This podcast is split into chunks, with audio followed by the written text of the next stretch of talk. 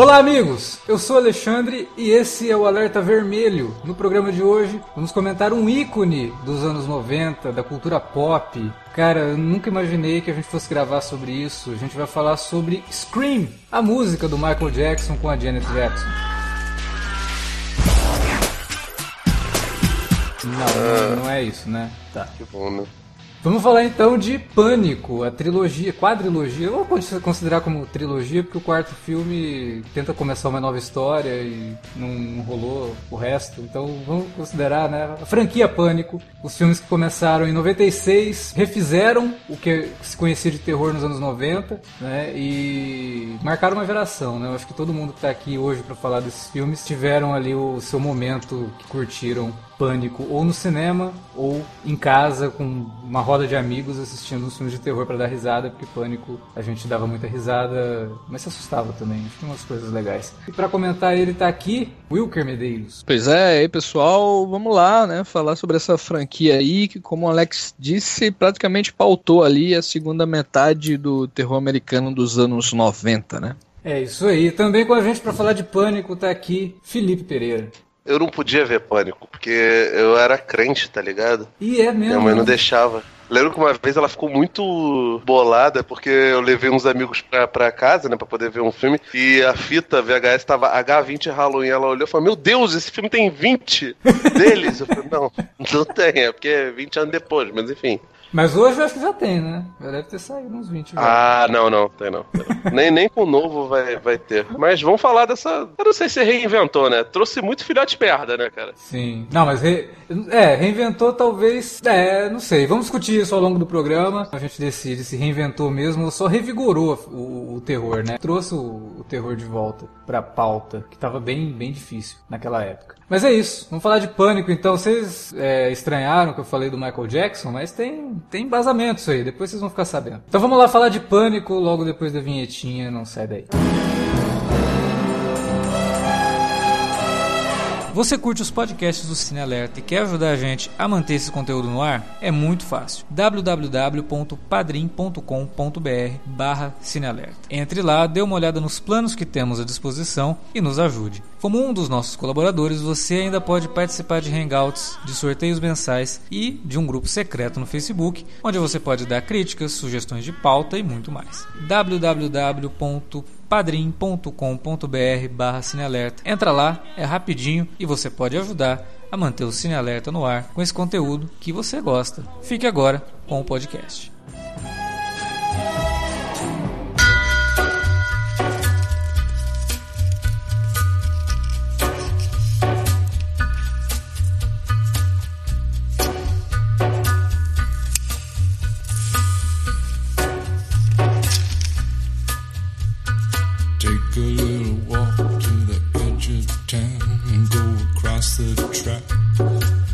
Cara, para falar de pânico, é legal porque dá para fazer um, um, apanhado do que estava acontecendo nos anos 90, né, em termos de filmes de terror. Os filmes de terror na, naquela época estavam praticamente mortos, assim. É, enquanto que nos anos 80, se você quisesse fazer grana, você fazia um filme de terror, porque filme de terror normalmente não custava tão caro, né, você conseguia fazer coisas muito boas com pouca grana e arrecadava horrores, é, sem nenhum trocadilho, desculpa. Deu muito dinheiro para muita gente, muitos estúdios se fizeram em, em volta de filmes de terror nos anos 80 80, mas acho que teve uma saturação muito grande. Começaram a fazer continuações para franquias antigas e continuações que às vezes saíam direto para vídeo, nem iam mais pro cinema. E o negócio começou a ficar assim, tipo, ah, só mais um filme de terror que tá estreando, cheio de clichês, a gente já sabe onde vai assustar, a gente já sabe qual personagem eu, eu que, que, que, vai assim, morrer, sabe? Você viu o personagem e ah, esse daí vai ser o primeiro a morrer, né? Você já sabe quem que vai ser.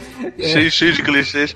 Mais até do que o problema, uma crise com filme de terror, existiu uma crise com os filmes slasher. Que, cara, nos, nos anos 90 não tinha absolutamente nada. As coisas de slasher que a gente via não eram boas. Quase não tinha nada de original e tinha Candyman, né?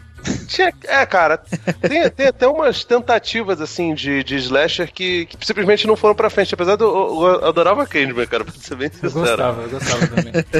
Pô, tinha aquela Leprechaun também, que foi uma tentativa bem, bem fracassada, assim, de, de, de rolar. Apesar de eu achar tudo isso muito engraçado, pelo menos, né? Mas, assim, a, a maior parte das coisas era as galhofas das continuações de Jason e de Fred Krueger, que iam pro cinema, mas eram horrorosas. As continuações do, do Halloween, que quando não tinham a Jamie Lee Curtis, eram terríveis, e quando tinham a Jamie Lee Curtis eram só fracas. E, cara, alguns massacres da Serra Elétrica, que, sei lá, fora o primeiro, na real, todos são horríveis. Tem até um que é mais ou menos, que é o terceiro, que, que era mais ou menos legal, não era uma coisa, uma, uma grande coisa. E no meio disso surgiram dois caras que estavam meio que fracassados, assim como o gênero slasher. Um é o Kevin Williamson, que era um roteirista que estava passando fome praticamente. O ele, ele tinha feito algo antes? Não, ele, ele foi para Hollywood tentar a carreira de ator, não deu certo. E aí falou: ah, beleza, eu, eu sei escrever, né? Tipo, escrever roteiro aqui e tal. Ele conseguiu vender um roteiro, que era o. que virou depois o filme Tentação é, Fatal. Teaching. Né? É, Teaching Miss Tingle, que na verdade era Killing Miss Tingle, né? Ele vendeu esse roteiro, mas entrou em Development Hell ninguém sabia se o troço ia sair mesmo. E ele ficou meio desacorçoado, assim. Então ele tava meio que. Meio Shane Black, né? Shane Black é, passando por um, por um bloqueio criativo, ao mesmo tempo que também, porra, vou escrever filme de terror, mas ninguém quer fazer filme de terror, sabe? Tá todo mundo meio que assim, com preconceitos e tal. E ele tava numa uma vibe bem ruim. E do outro lado, que o Felipe ia falar, é o Wes Craven, né? Que, porra, o cara criou tendência na década de 70 e na década de 80, mas na década de 90 ele tava meio que relutante em voltar pro gênero Vampiro no Brooklyn né, pois cara? é, Puta nossa, foi, foi, terrível. Mas ele tava tentando fazer outras coisas, escreveu livro, né? Tava tentando fazer drama. Mas aí, ao mesmo tempo, em 94, ele revisitou, né? O que ele criou, que era o. Foi, na, na verdade, o novo pesadelo, né? Que era o, a Hora do Pesadelo 7. E que ele faz o um. Fred Gordão.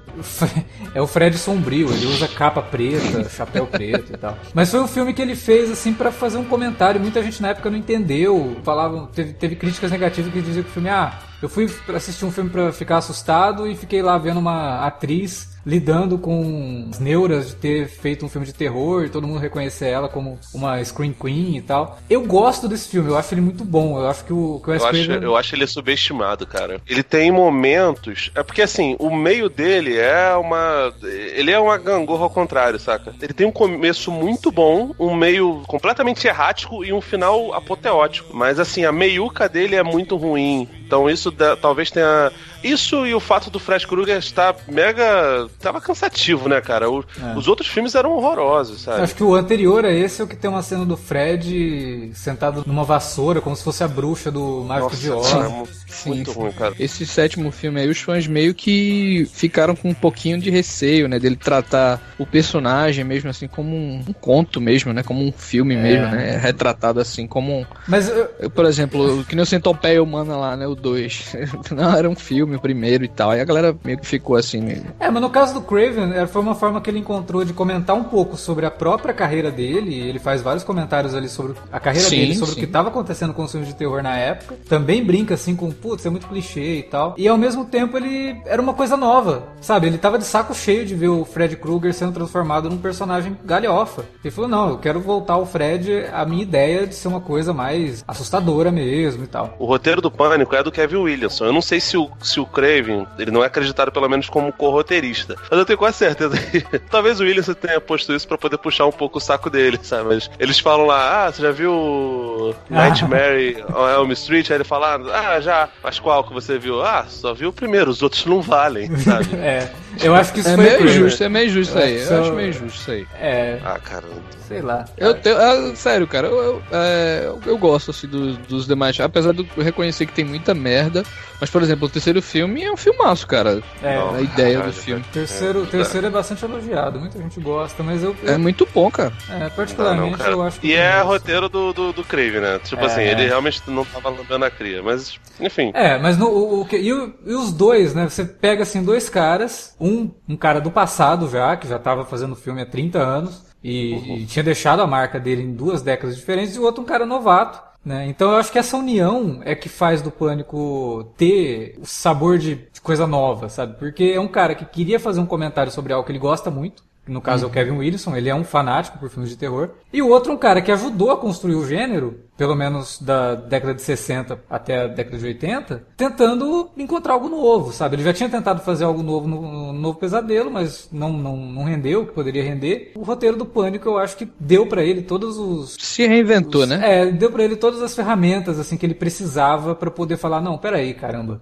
né? Eu sou um, um, diretor de cinema aqui, vamos fazer algo diferente. Tanto que até o Felipe comentou um negócio em off, né? Ele falou, cara, tem algumas coisas no Pânico assim que não tem muito a ver, até esteticamente, com o que a gente via do Craven nos outros filmes dele. E realmente, né? É, parece que ele estava se adequando à época, ele estava se adequando à década de 90, que tinha uma juventude diferente da juventude da década de 80. É, é isso que eu acho legal, que dá para comentar um pouco também do cenário do que estava acontecendo. A juventude da década de 90, apesar de é, não ser como a de hoje, que tem muita informação de tudo, a juventude da década de 90 é a juventude que cresceu assistindo aos maiores filmes de terror. E eu acho muito legal que os personagens do Pânico sejam justamente isso. São pessoas que assistiram né? filmes de terror. São os primeiros personagens de um filme de terror que já assistiram outros filmes de terror. Né? E aí isso traz esses comentários metalinguísticos que fizeram da franquia muito sucesso e tal. Mas não é só isso. É você se enxergar ali e falar, pô, essa molecada assistindo o filme parece comigo e com meus colegas de, de escola se reunindo à tarde para assistir um filme de terror meio trash, sabe? Então, é, é, é, e aí, isso é o tipo de coisa que só pode ser escrito por alguém que viveu isso, né? Por alguém que, cons que conseguia se conectar com esse público. E o Wes Craven, eu acho que é um cara muito inteligente de conseguir adequar isso, porque ele não adequa só o tema, mas também a estética, né?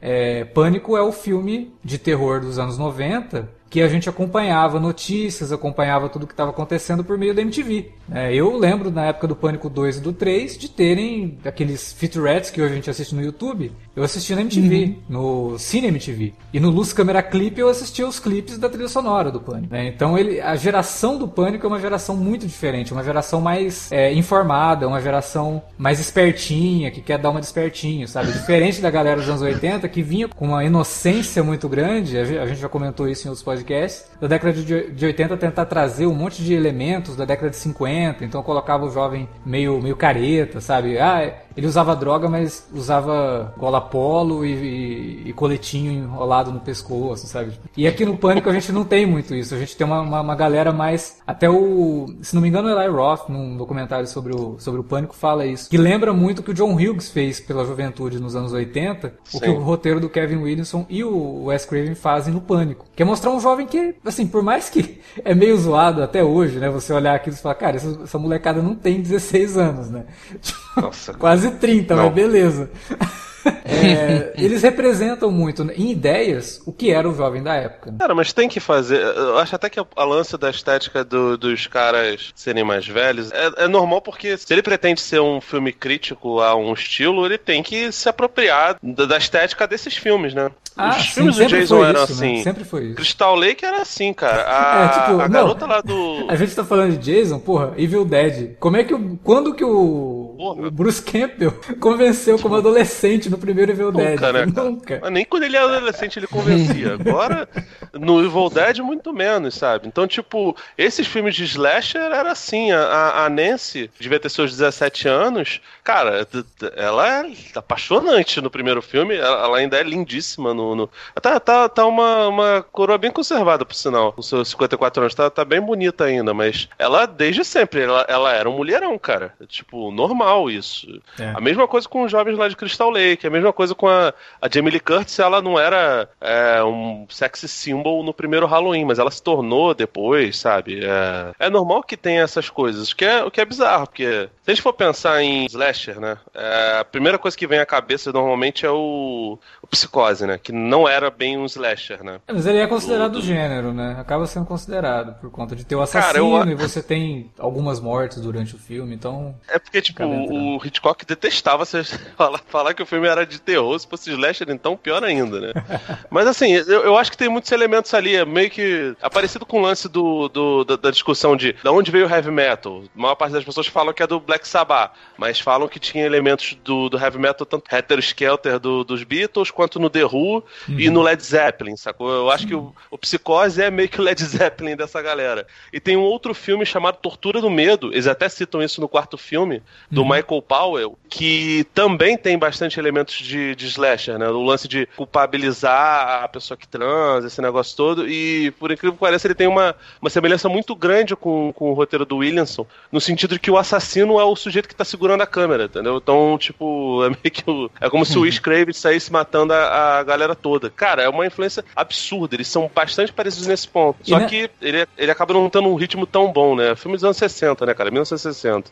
E nessa coisa de fazer comentário metalinguístico também, a gente não pode esquecer do que, que o Brian De Palma fez nos anos 80, né? Tanto Um Tiro na Noite, que tem comentário sobre cinema, já que é um cara do meio, né? Ele é um, ele é um engenheiro de som, né? Tem o dublê de corpo. Você tem isso na filmografia do De Palma. E eu até acho, assim, tem algumas coisas no primeiro Pânico que assistindo agora, Falei, cara, tem, tem muita coisa aí que parece que o, Williamson deve ter assistido ali do Blade Corpo e ter brincado um pouquinho. Aquele, aquela coisa de. Você no começo, você acha que vai acontecer alguma coisa e, ah, não, é só um filme, né? Uhum. É, no Pânico 2, né, no caso.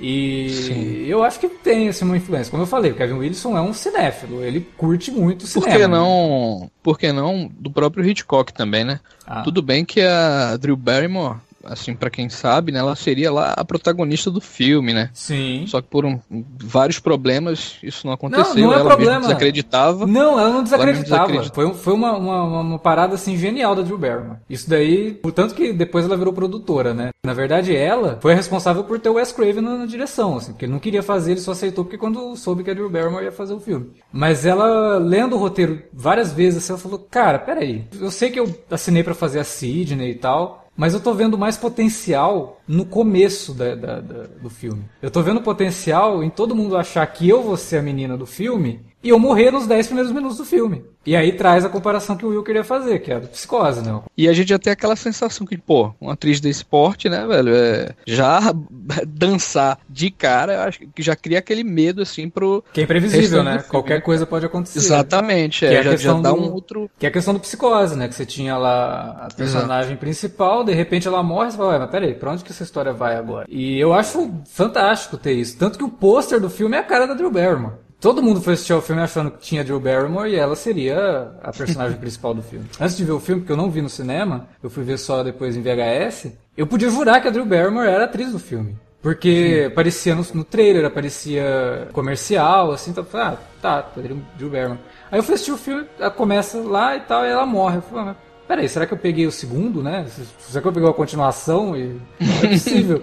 E aí não, tipo, ela realmente morre. Ela é uma personagem pra e que morrer. morre, né? E que morte, né, cara? Ali, sim, sim. Enforcada com as próprias tripas e tal. É, que causou vários problemas pro filme, inclusive na hora de, da classificação, né? A classificação desse filme foi muito bizarra, assim, porque tinha muita violência, aí mandavam lá e os caras, não, não, vai ser NC-17. Tipo, eles queriam classificação R. NC-17 é matar o filme, né? Ninguém vai ver. Aí não conseguiam a classificação e tal. Aí um, dos produtores, eu não sei se foi o Einstein ou se foi algum dos outros produtores lá, é, conseguiu convencer o pessoal da, da MPAA lá a mandar no, no R mesmo. Aí ligou pro Wes Craven e falou, cara, conseguimos, conseguimos a classificação ali. Como assim, cara? O que, você fez ele? Eu falei que era uma comédia. É, não deixa, não deixa de não ser, né, cara? ele pegou uma cena do filme que fazia um monte de comentário metalinguístico e falou: é uma paródia, é uma paródia de filme de terror isso aí, é comédia.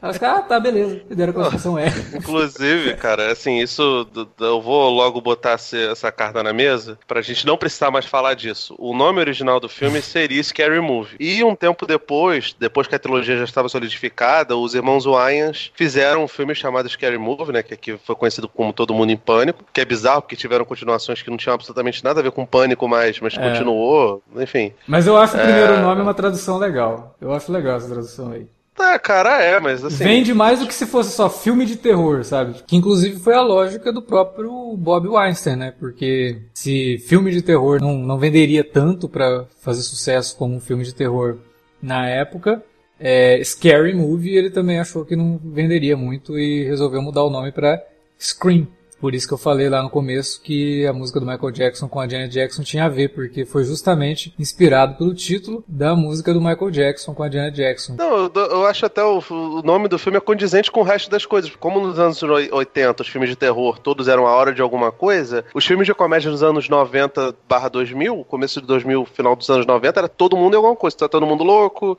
todo mundo em pânico. É, os mundo... pastelões, até os pastelões dos anos 80, né, reinventavam isso aí, o questão lá do, do avião lá, né, aquele filme do avião, o, como é? Ah, o Top Gun, assim, o Top Secret, mas... Aperta ah, os cintos, né, que o piloto sumiu.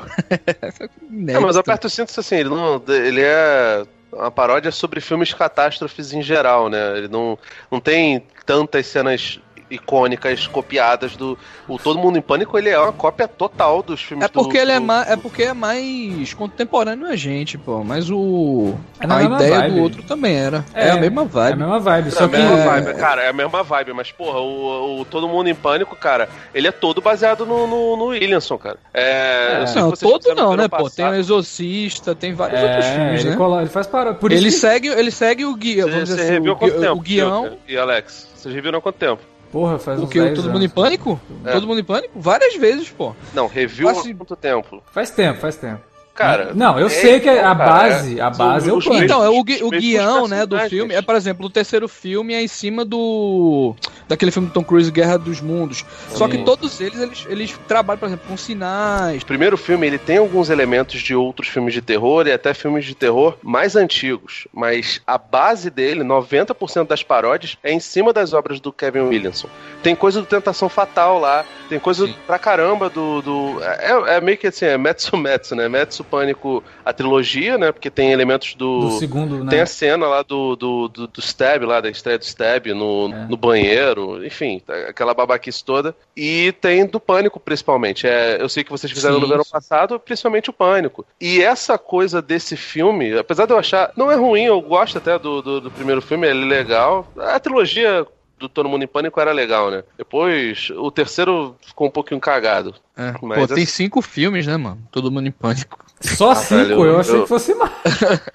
o quinto filme já não é com os irmãos Wayans, tá ligado? Já é eu outra acho que o quarto já não é também o, o Acho o quatro até é. Porque, até é porque eles fizeram depois, né? Quer dizer, só o Marlon fez o Inatividade Paranormal. Que aí zoou a Atividade Paranormal, Annabelle, essas coisas. Eles foram fazer outras coisas de... Tam, tam, mais ou menos na mesma pegada. Mas assim, o Todo Mundo em Pânico, de certa forma, ele matou muita coisa da, da, das cenas clássicas do Pânico com, com aquela graça dele, sabe? Então, é. especialmente aqui no Brasil, onde Todo Mundo em Pânico foi uma, uma série de filmes extremamente popular, onde essas paródias eram extremamente populares, tipo, só aqui no Brasil tem fãs espartalhões, tá ligado? Nossa. Que, que, que é um absurdo, porque é. Eu a louca em Hollywood, né? Ah, velho, tipo, é, alguns desses filmes é têm muito... algumas coisas legais, mas assim, a maior parte deles é um chorume desgraçado. Esse filme, o Todo Mundo em Pânico, ajudou a, a grafar na cabeça das pessoas que, que o pânico não era uma coisa séria, mas, cara, na época que tava rolando, era um bagulho meio, caraca, quem é o Ghostface, não sei o quê.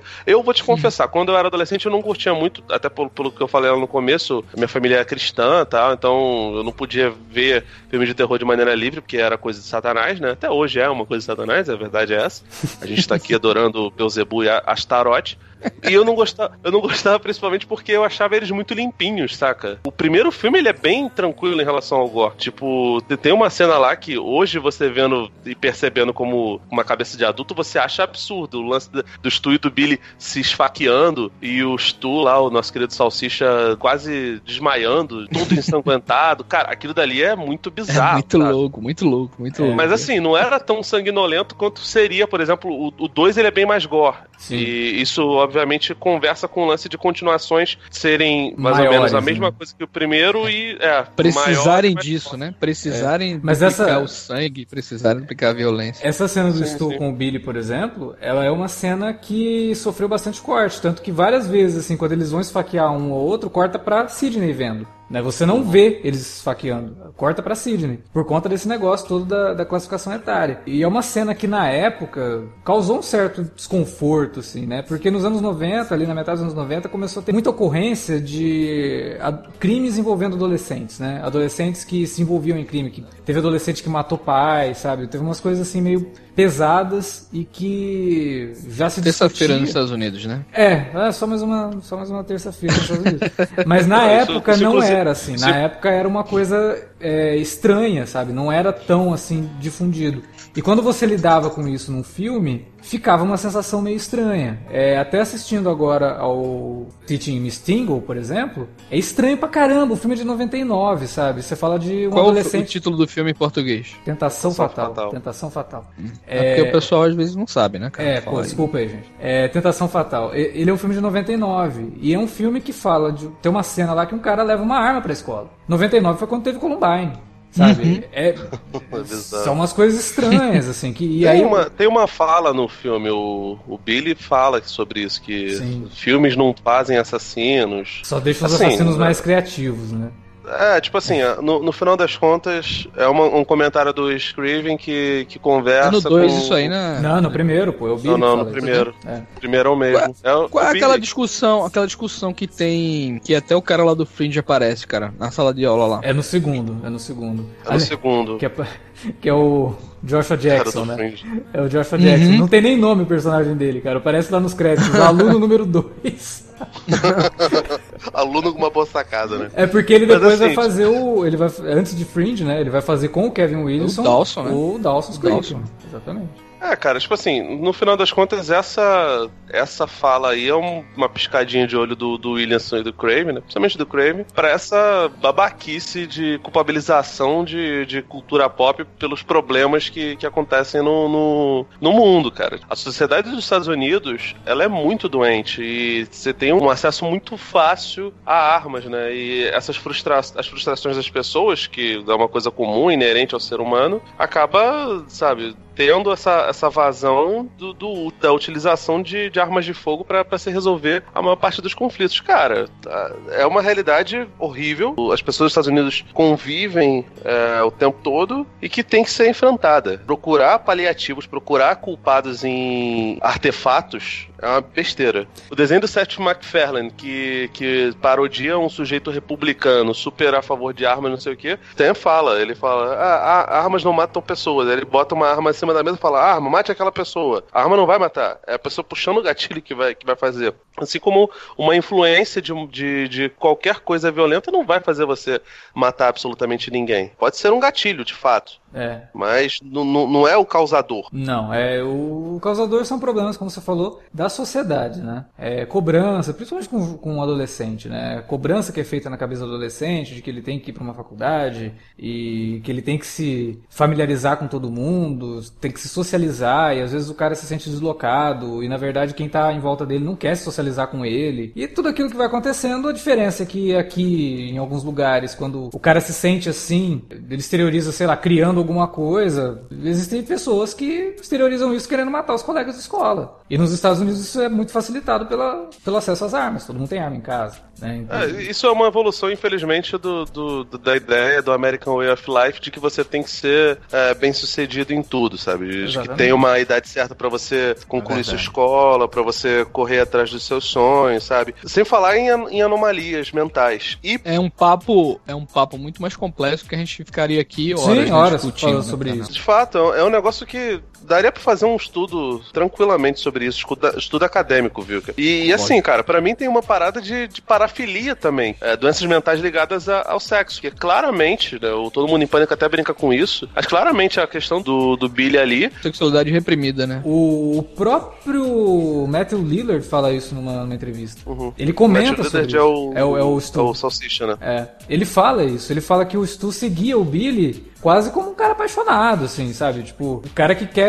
Ele, ele não é bonito igual o Billy, né? Mas ele é, ele é bonito, mas não é bonito igual o Billy. É, não é tão bem sucedido como o Billy, mas fica na cola do Billy ali, meio como uma paixão mesmo. E tem algumas cenas no Pânico, mesmo não todo mundo em Pânico faz a brincadeira, mas no próprio Pânico tem algumas cenas que denotam isso. Quando ele tá por trás do Billy, quando eles se revelam serem os assassinos, né? Que ele tá por trás Sim. do Billy e ele começa a falar, quase que cochichando assim no ouvido do Billy, sabe? Tem uma conotação e, e também é algo, sabe, daria para discutir muito sobre isso, né? A questão de você não se aceitar. E até o próprio Wes Craven e o Kevin Williamson fizeram isso depois no Cursed, né? Que é o Amaldiçoados. Uhum.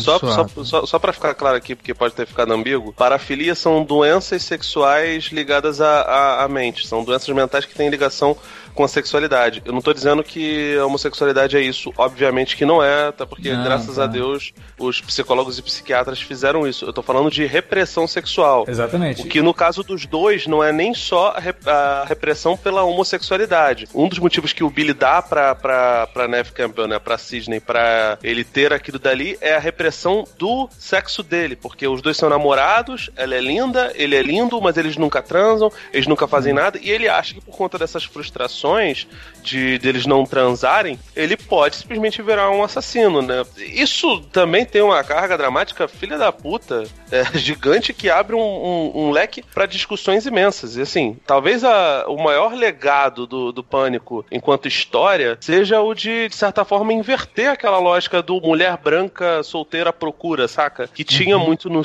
nos slasher e que tem até naquele filme lá da, da Bridget Fonda, que se não me engano é esse nome mesmo, mulher, mulher solteira procura. solteira procura, exatamente. Exatamente. É, tipo, porra, cara, que é, O é background é da Sidney é pesadíssimo, né, cara? Também. Sim, sim né? cara. O, o, o, lance da, da Sidney ser. A mulher ser a protagonista do filme não é uma novidade. No Halloween não. era assim, Psycho era assim.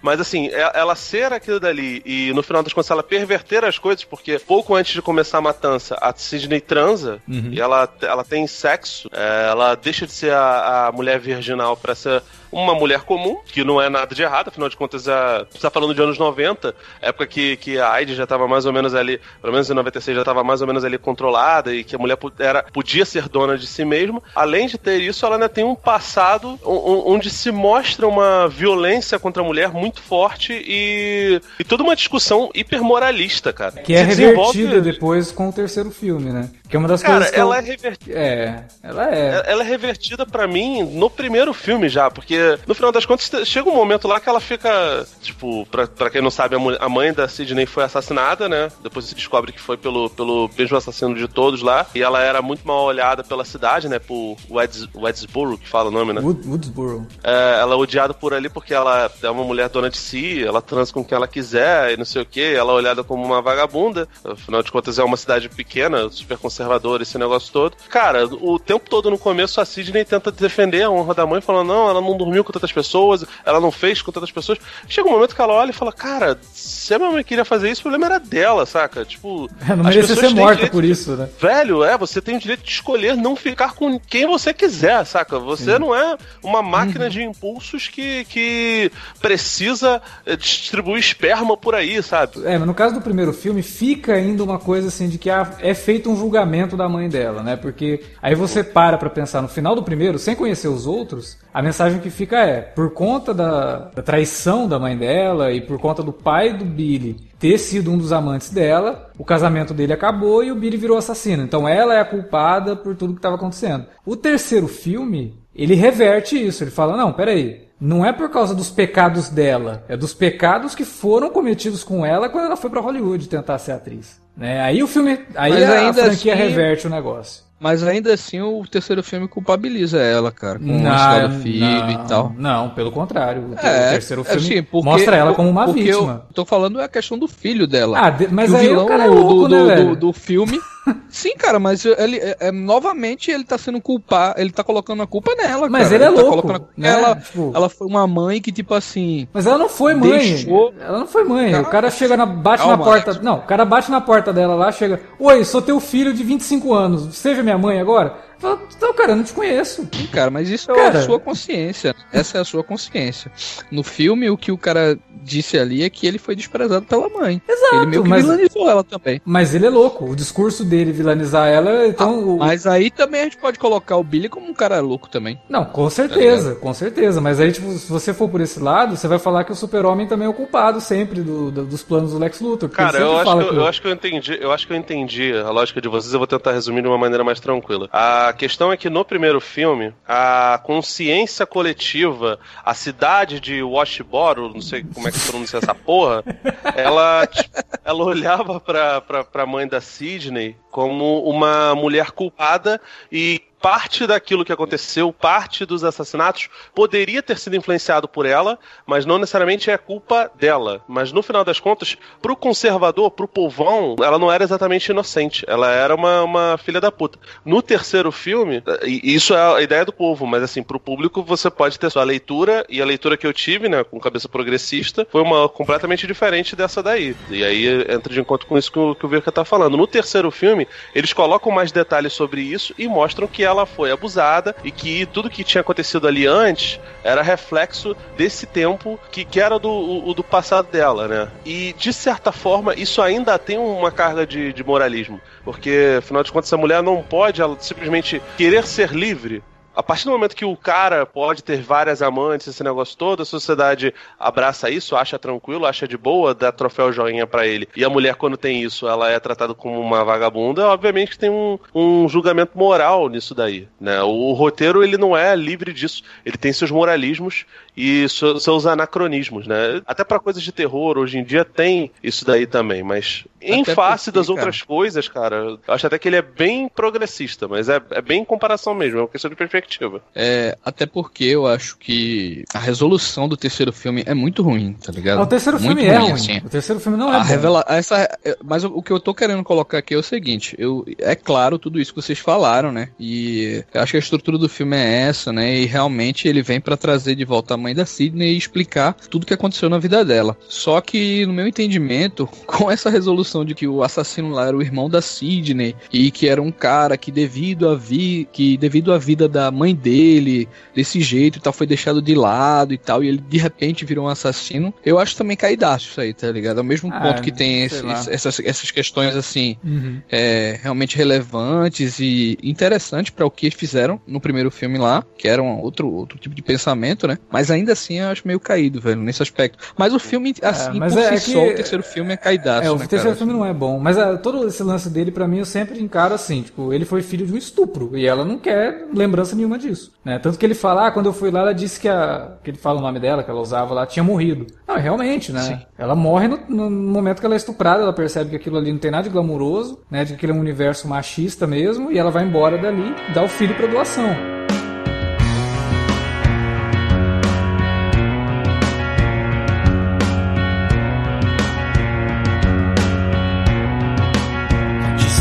Time is unfair to a woman her age. Now the wisdom has come, everything else fades.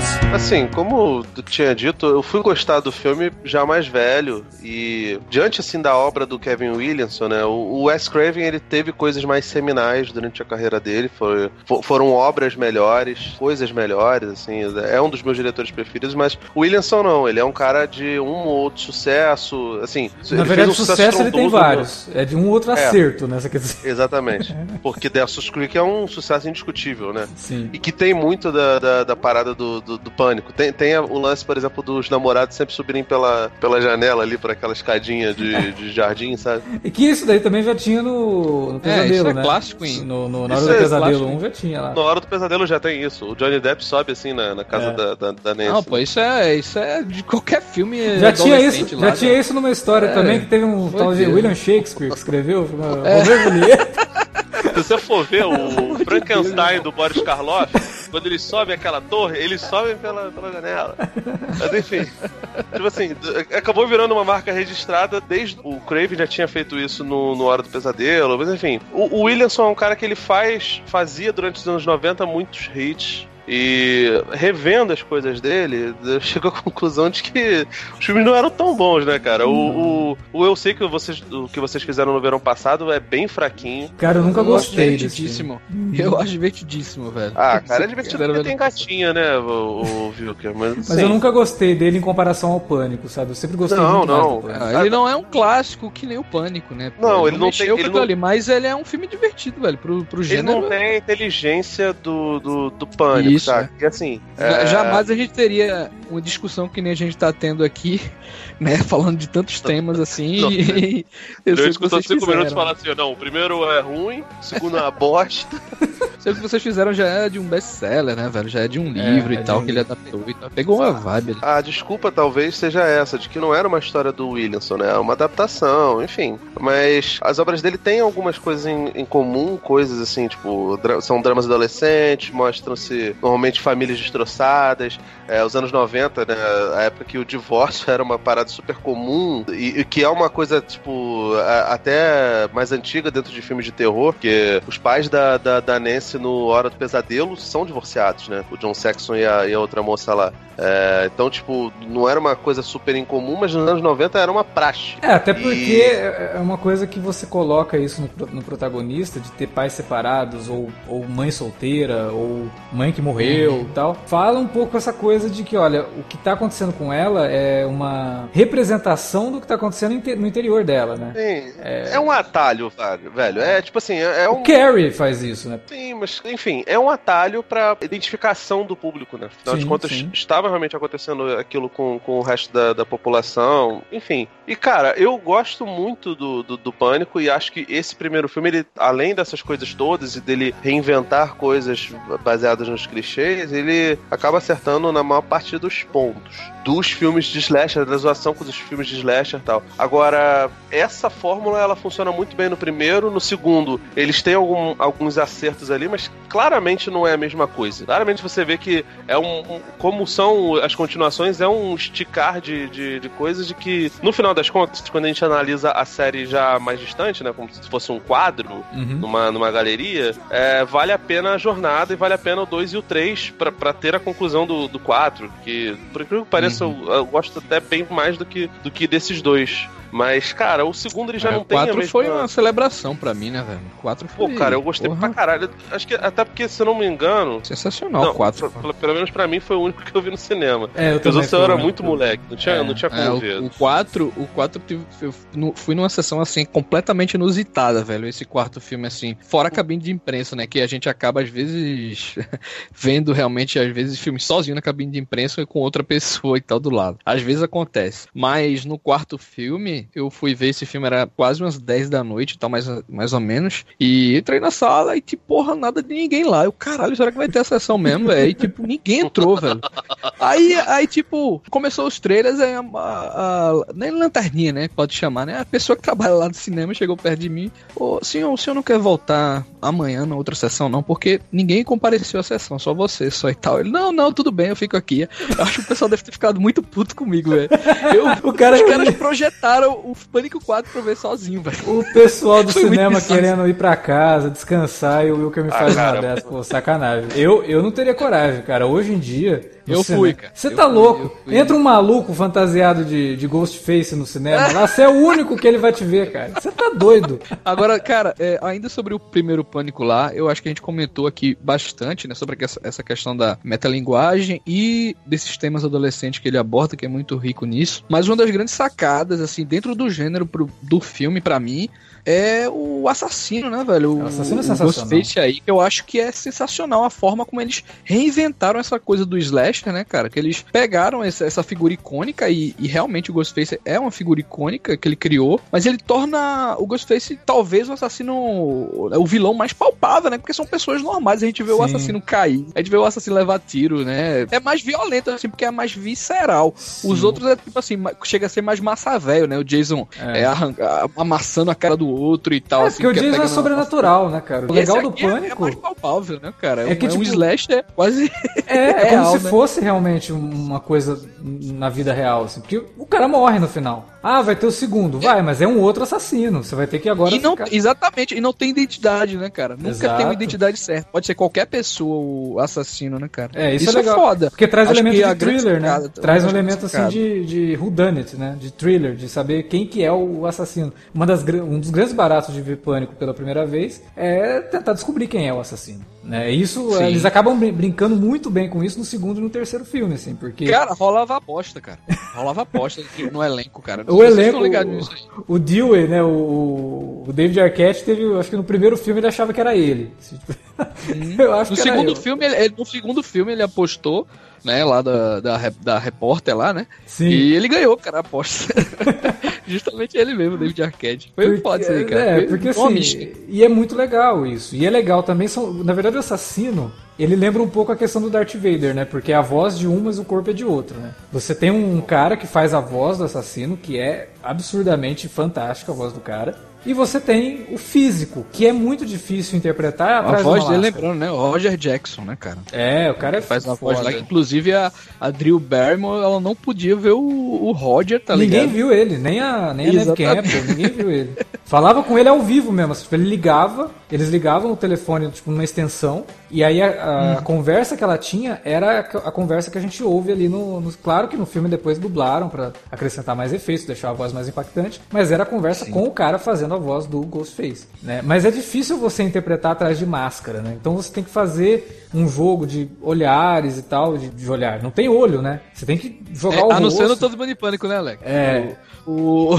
o Ghostface fumando um. É, é, fazendo cara de...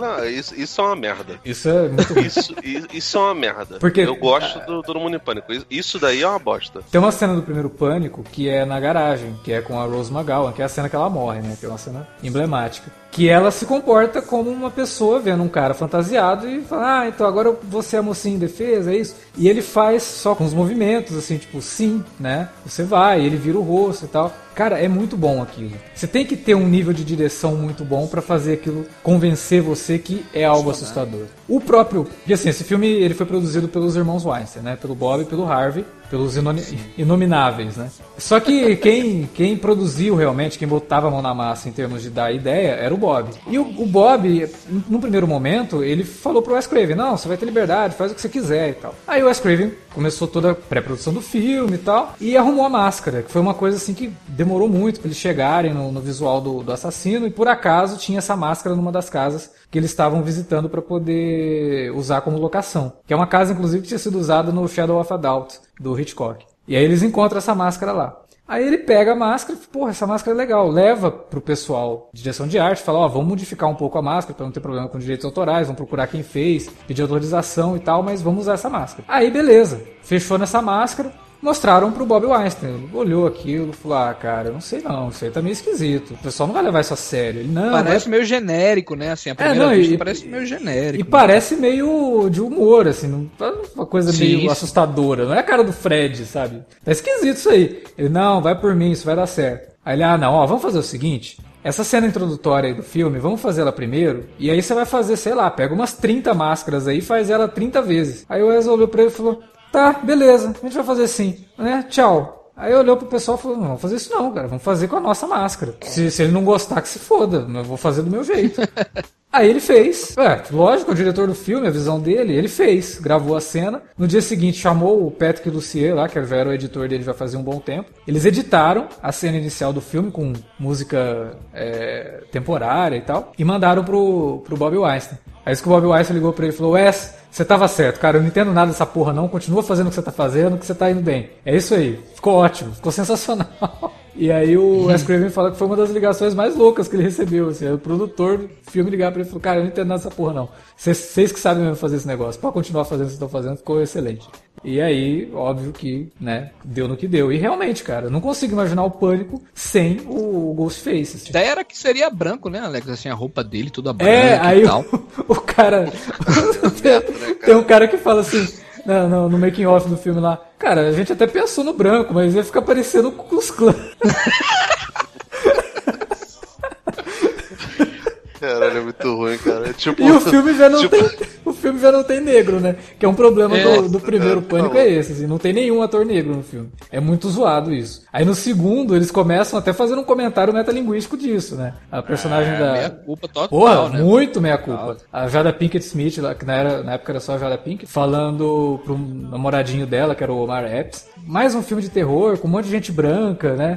E não sei o que. Então eles fazem um comentário rasgando o verbo em cima disso daí, eu acho bem legal. E o filme depois tem dois personagens negros, um inclusive, quando chamaram ele para fazer o filme, o ator, né? Ele falou, ah, cara, Pânico? O agente dele é, porra, Pânico. O primeiro filme fez um sucesso, vai ser ótimo para você. Ele falou, cara, você sabe qual que é o tempo de vida de um personagem negro no filme de terror? Que é, ele fala isso depois no, no, próprio filme, né? Aí o agente dele falou, não, cara, vai lá, porra, chance boa para você e tal.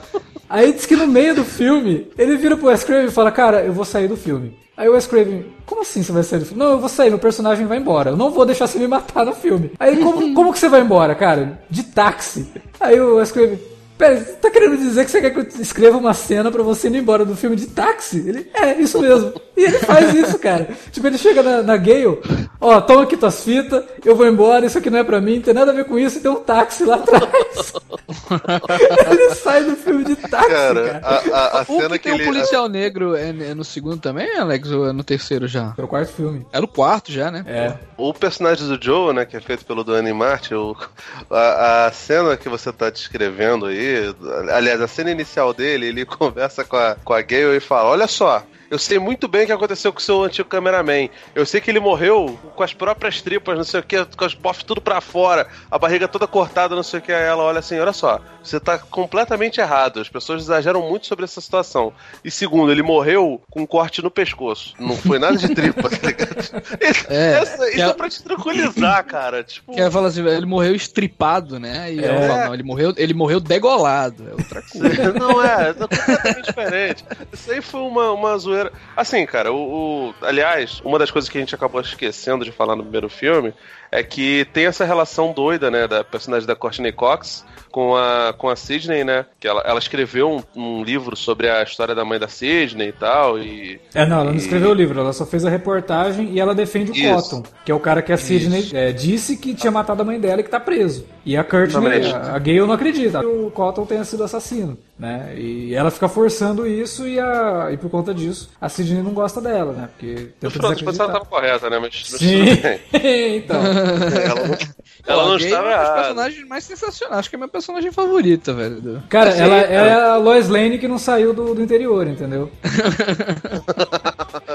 sensacional, sensacional. O pessoal né? usou ela com isso, né? E aí, depois dessa reportagem que ela fez, ela depois escreveu um livro, o que obviamente volta a coloca ela numa posição, né? Tipo, pra você ver, o Pânico ele é um filme de status quo, né, cara? No final das contas, no primeiro filme, a primeira cena de interação da Gale com a, com a Sidney, ela dá um soco nela. A Sidney dá um soco na, na, na Gale. E a primeira cena de interação das duas no segundo filme, mesmo depois delas sobreviverem juntos a um massacre do, de dois assassinos, a Sidney de novo dá um soco nela, porque a Gale escreveu um livro. E, sobre, sobre um massacre que tinha acontecido e vendeu os direitos para fazer uma franquia chamada Stab, né? Que é o, o tal filme onde, onde acontece a aquela coisa toda, né? Envolvendo a, uma nova franquia de, de filmes, enfim. E aí vem o comentário metalinguístico, que eu até gosto, acho legal, de certa forma. E que talvez seja a maior inteligência do filme, né? Um filme dentro do filme, meio Seinfeld lá no, nas últimas é. temporadas. E né? Kevin Williamson faz isso de novo lá no prova final, né, cara? Só que num filme de alienígena, né? Quem dirige o Stab, né, dentro da mitologia da, da franquia, é o Robert Rodrigues, né? É, pois é. Perfeito. Que é uma das coisas mais legais, assim, de referência, de, de, de, de piada mesmo do filme, é que no primeiro é, falam pra Sidney, né? Ah, e aí, quem que você acha que poderia te interpretar no, na, na, versão para cinema dessa história toda? Lá? Ah, provavelmente iam contratar a Tori Spelling, né? E aí no segundo filme tá lá a Tori Spelling fazendo a Sidney. Tá lá ela, exatamente. Cara, cara muito e, bom. E tipo, se fizerem, se por acaso fizerem, né, um, um Pânico 5 aí, tem que ser com o Robert Rodrigues, cara. O, o Kevin Williamson e o Robert Rodrigues. É, não vai rolar, né? Não vai rolar, né? Uma outra coisa que o segundo faz de piada, que é muito boa, é zoar com a Courtney Cox mesmo, né? Porque tem uma cena lá que eles falam que o Dewey foi interpretado pelo David Schwimmer, né? E, e depois eles falam, ah, vazou umas fotos da, da, da Dale pelada. Aí ela, não, não era eu, me colocaram no corpo da, da Jennifer Aniston. Cara, o Alex falou dessa questão dos atores aí, que ó, até o ator é, que é disse que ia morrer logo, né, por ser negro, e pegou o táxi e tudo mais. É curioso que depois do primeiro filme fez aquele sucesso todo lá, muitos atores, cara, se começaram a se oferecer para fazer a continuação do Pânico, velho. Sim, e a, isso se estendeu pela franquia toda, segundo, terceiro, quarto, é, filme, muita gente. E principalmente para fazer aquelas cenas iniciais, tá ligado? Aquela, aquela participaçãozinha lá, pelo menos. Só que, a, por exemplo, a participação da Sarah Michelle Gellar, que virou Scream Queen total, né, assim, na carreira dela. E ela também, ela falou pro agente dela, ó, chegar pro produtor do Pânico, cara, vê, por favor, para mim, uma participação minha lá. E para mim, ela a cena da morte dela é uma das mais brutais, velho, de toda é, a franquia. É assim. porque já tá no é segundo filme, brutal. né? O segundo filme eu acho que ele é sim, muito melhor elaborado em termos de cenas de morte. De morte, é. Tem umas eu cenas excelentes, cara. Tem muito legal. Acho. Ele... Eu acho que ele manteve o nível, assim, do é, primeiro. Eu gosto muito do segundo. mortes até mais criativas, tá ligado? Muito e, mais. E tem um elenco mais bem servido, tá ligado? Só que ele segue assim, como o Felipe falou, tá ligado? É uma estrutura. é, forma. é. é aí não causou o mesmo impacto, mas eu acho é. que ele é um, um bom filme, tá? Tanto é, quanto o primeiro. Gosto muito do filme. Eu acho, eu acho que o elenco que entra é muito bom. Eu acho que bom. É muito é, bom, velho. Muito bem servido. Muito bem servido. Aliás, a gente tem que falar, velho. O elenco assim era do primeiro filme eram atores todos eles novos, né, cara? Assim, Sim. não tinha nenhum grande medalhão mesmo fora Drill, né, que a gente comentou. Sim. Mas assim foi, foram escolhas assim muito pontuais, né? A, a Courtney Cox tinha feito aquele clipe lá, né, mano, do, do Bruce Springsteen. é, ela já tava, ela já tava fazendo Friends, né? Ela já tava no Friends. Pois é, já, pois mas... é. Eu, tem, tem até piada com aquilo ali, né? Que ela só virou famosa por conta daquele clipe lá e tal. Ah, ela foi mas, salva assim... pelo He-Man, né, cara? Pelo Dolph Lundgren também. Nossa. o He-Man de tanga salvou ela, cara. Mas é, salvou, salvou. cara. Eu gosto muito do elenco do Pânico, velho. E eu, eu, eu achei uma pena, velho, o Randy ter morrido, Randy ter morrido, tá ligado? No segundo filme. Todo, na muito. época foi o comentário geral, assim, que era a única coisa que era unânime. Todo mundo falava disso. Ele não devia ter morrido, porque era um personagem muito legal. Eles acabam dando um jeito de trazer ele de volta no terceiro para fazer um comentário metalinguístico, né? De. Não, porque agora hum. fechando a trilogia. Que até é meio, meio ruim, né? Porque ele fecha a trilogia, mas depois tem o quarto filme. É, fechando a tá trilogia. Tá e ele faz tudo que a trilogia faz mesmo, né? Tipo, quer voltar ao primeiro filme, de sim, contar sim. uma coisa que você não sabia, de tudo aquilo. Eu achei, eu achei e sinceramente, que no quarto ele, ele iria voltar, tipo, ah aquele né? velho clichê do. Até porque o Salsicha volta no segundo filme, né? Mas por uma participação bem pequenininha ali, que ninguém nem percebe, né? É, mas só ele mesmo. Só agora eu acho assim, Alex, que o Randy morreu por conta daquela onda lá que o roteiro do segundo filme vazou, tá ligado? O, o, o Kevin Williamson quis surpreender, assim, em várias outras cenas, teve que reescrever, né? Várias cenas que ele já tinha feito. O próprio Wes Craven até meio que pensou assim, pô, velho, porra, vamos desistir disso aí, vamos reescrever depois, mas eles. Não, chegaram chegaram num ponto lá que eles decidiram, reescreveram e lançaram o segundo filme. Mas, tanto é que no terceiro filme, cara, meio que virou uma obsessão, assim, em relação a guardar segredo do que estava acontecendo na trama, tá ligado? Sim. Muita gente, assim, até o, a imprensa mesmo, no último dia de gravação, não fazia ideia do que diabos eram os atores, tá ligado? Que estavam participando do terceiro filme. Teve até boato que a Neve Campbell, né, não ia fechar contrato, né? Porque tava, todos os atores começaram a pedir, assim, valores astronômicos pra época né? E todo era ficou aquele segredo, tá? porque o pessoal já ficou com medo e resabiado por conta do que aconteceu no segundo, né, cara? Do roteiro lá ter vazado. É, porque os caras não estavam acostumados, né, cara? É uma época que a internet estava engatinhando, assim. Então o cara mandou o roteiro pela internet e vazou, velho. Foi jovem, né, cara? Foi, foi, foi cara, noob, foi noob. Cara, assim, não devia nem ter o termo noob, pelo menos não nesse sentido, né? Não, não, o termo certo é marcou toca. Marcou toca, isso, exatamente. pra época eu acho que era esse termo.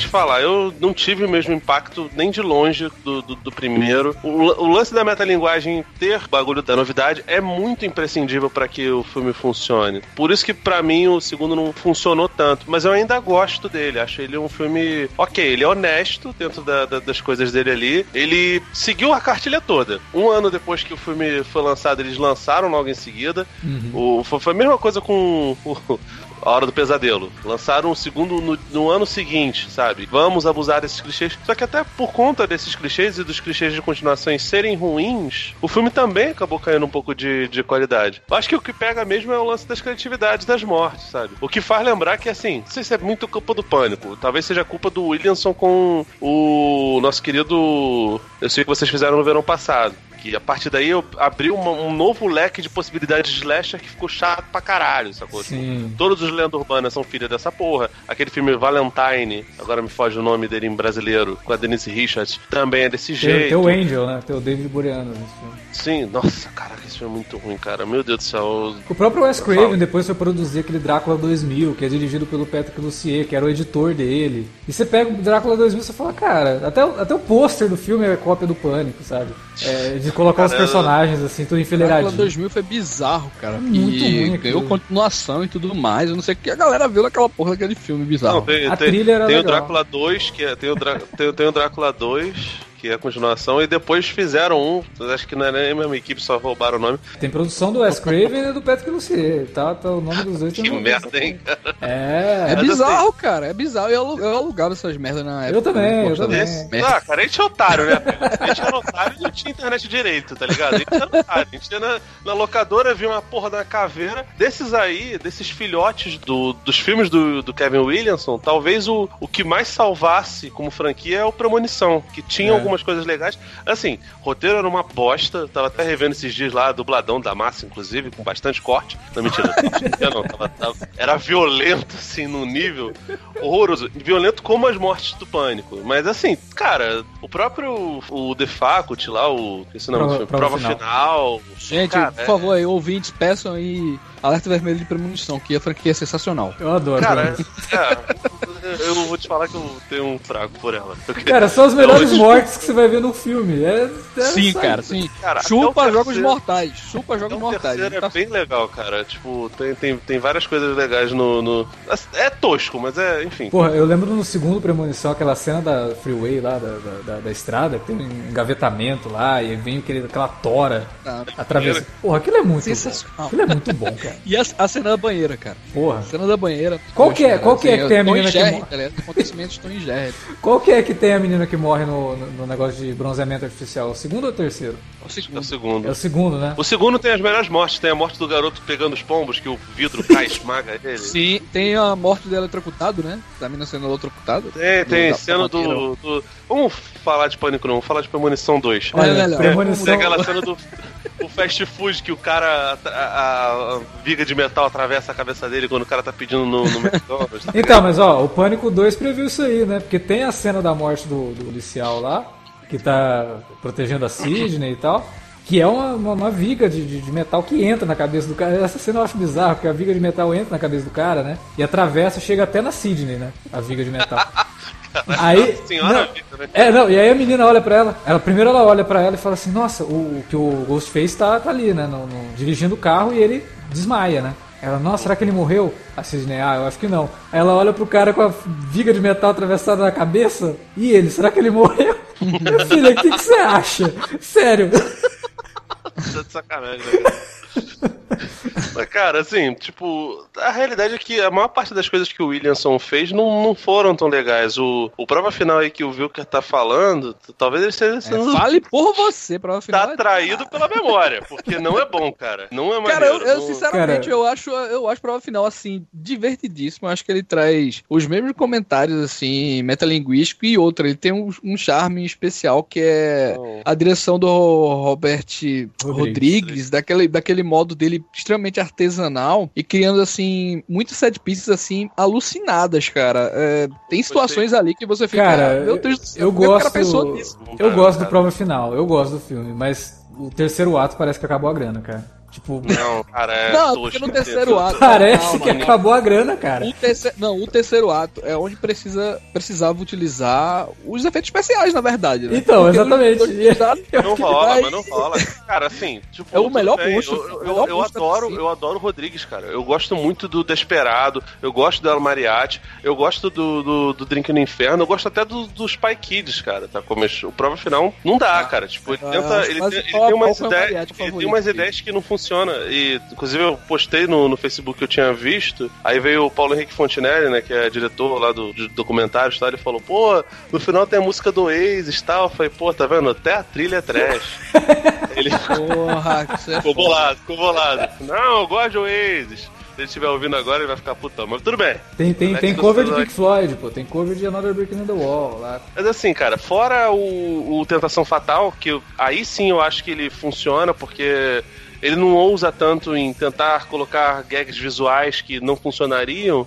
É, a maior parte dos roteiros do Williams são, são fraquíssimos, cara. A outra, a outra parceria dele com o Scraven, que o nosso querido Alex review também esses dias, Amaldiçoados, de um nível. Cara, o, o Amaldiçoados, o Amaldiçoados é o único filme assim que não dá pra gente realmente ter noção se é ruim mesmo ou se. Porque o Amaldiçoados foi um filme que demorou dois anos pra ser feito. Que teve influência do, do, do Bob Weinstein assim a, a rodo. É, Cara, é trecheira, velho. não, Não, e, é trecheira. Não, velho. e outra. Divertido. Não, mas ele. Não, cara, ele é muito zoado. Tem muita bagunça. Você vai assistindo ao filme, você percebe que, cara, tá faltando cena, sabe? Tá faltando ligação de uma coisa pra Faltando outra. cena. É, Tá faltando. É sério, não é. Não é, não é eu, eu, eu já cara. assisti, pô, Amaldiçoados. Eu tenho na memória, assim, mas... Não, tipo, rever que você vai perceber que- Tipo assim, eu não classifico ele como um The Room da vida, não, tá ligado? Pra mim, Não, não, mas dá pra perceber nitidamente que o filme teve muito problema. Tem muita cena que acontece, você fala, cara, mas peraí, de onde que saiu essa informação? Por que, que essa personagem tá agindo assim agora? Não faz muito sentido. Tem no erro de momento. continuismo, viu? Tem muito erro. Tipo assim, E, e eu, É, esse, um- esse aí eu confesso que preciso rever. Então, e ele, assim, ele foi um filme que falaram, falaram pro Craven assim, ó, você vai poder fazer um filme classificação R. Manda ver aí. Aí disse que Uhum. o- do nada, o Bob Weinstein falou, não, não, vou fazer PG-13, mas o filme já tava pronto. Aí tiveram que cortar um monte de coisa do filme, tirar muita cena de violência, tanto que ele não tem cena de violência. Ele é um filme ok, bacana, não, não tem nada, ele dá pra ser Pior uma que eu já da tarde, gravei entendeu? uma, uma bill sobre o, o Scraven quando ele morreu, né? Uhum. E, pô, eu não, não vi, velho. Justamente esses amaldiçoados aí. Eu não, Cara, é eu zoadaço, é tá zoadaço, muito mesmo. É, ele, ele é um filme que claramente a pós- pós-produção fez ele ficar 20 vezes pior. Mas assim, cara, o, o Pânico 2, eu acho que ele ainda funciona, né? O 3 a gente comentou lá atrás também, e cara, eu, eu não gosto do 3, eu acho o 3 fraco. Eu acho fraco também. Ah, eu Cara, acho que assim. eu, eu ainda assim, como filme, assim, de modo geral, falando assim, eu me divirto pra caramba ainda. Não, eu me divirto, porra, aparece o Silent tá Bob ligado? lá, Só pô. que é o mais fraco da franquia. É o mais fraco da franquia. Até as mortes, assim, é... são É. menos impactantes, tá ligado? A maioria só nas faquinhas mesmo e tal. Os comentários, os Assim- comentários metalinguísticos são mais fracos, viu? Que o, o tipo, sei lá, a coisa mais memorável do, do, do filme é a, a menina que interpreta a Gale falando: Não, você não pode me matar porque no filme eu sou assassina, sabe? É, é só isso, cara, sacou? Que, que era uma, uma piada de bastidores do primeiro filme lá com o nosso querido David Arquette, sabe? E os personagens não têm uma, uma grande evolução. Você, E, você- e- você- e- e assim, cara, infelizmente a gente tem que falar, cara. O Kevin Williamson não voltou, É. colocaram nas mãos da Erin Kruger lá, Do, né? e ela não tinha a mesma vibe, cara. Do. Simplesmente é. isso. isso que Kruger é aconteceu, homem. ligado? Do Erin, tá de sacanagem. do Erin Kruger, né? Eu falei, é Erin Kruger, né? Pô, foi mal. né? Eu também achava que era mulher, pô. Foi, foi afoito, foi. Ele escreveu Transformers depois, né? Então você já vê assim que o cara. Pronto, aí, aí daí pra vocês tiram, gente. Daí vocês tiram. Com medo. O, na verdade, o Kevin Wilson chegou a escrever o roteiro do terceiro filme Ai, Deus. e não utilizaram. O roteiro dele voltaria para Woodsboro, né? Teria um retorno à cidade. E eles ficaram relutantes com isso porque iria envolver de novo um universo meio adolescente e meio colegial. E tinha acabado de acontecer Columbine.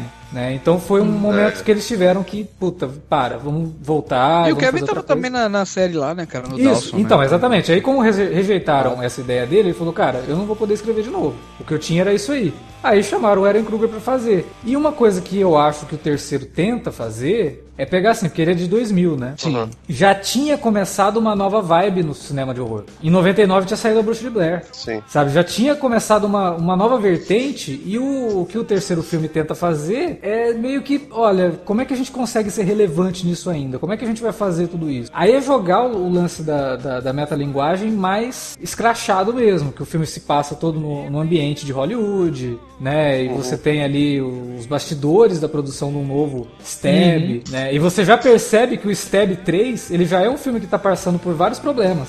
Já teve troca de elenco, né? O, a franquia já não é mais o que era. Então me parece que é uma tentativa, mas eu acho que essa tentativa não é bem sucedida. Eu acho que o filme não consegue Não, passar não. E, cara, isso. é, só, só fazendo uma, uma meia-culpa aqui e tal do Eren Kruger, ou Eren Kruger, é o cara que fez o roteiro do chamado, velho. É, Tem escreveu que chamado. dar méritos pro cara aí também. Tá, cara, mas é, E mas é o um roteirista remake, do, né, do cara? Dumbo aí do Tim Burton. Então, é isso que eu tô com medo, porra. Você tá falando grande merda do primeiro chamado, cara. Eu tô um pouco me fudendo. Pô, cara. Caralho, é- ele tem, ele tem uma outra, outra atestado assim contra ele, tá ligado? Ele, ele é o roteirista do Ghost in the Shell, o filme. Ele é roteirista do Do Ghost in the Shell. E se não Cara, me engano, então, o primeiro assim- roteiro dele é um filme que muita gente gosta, mas eu acho horroroso, que é O Suspeito da Rua Arlington.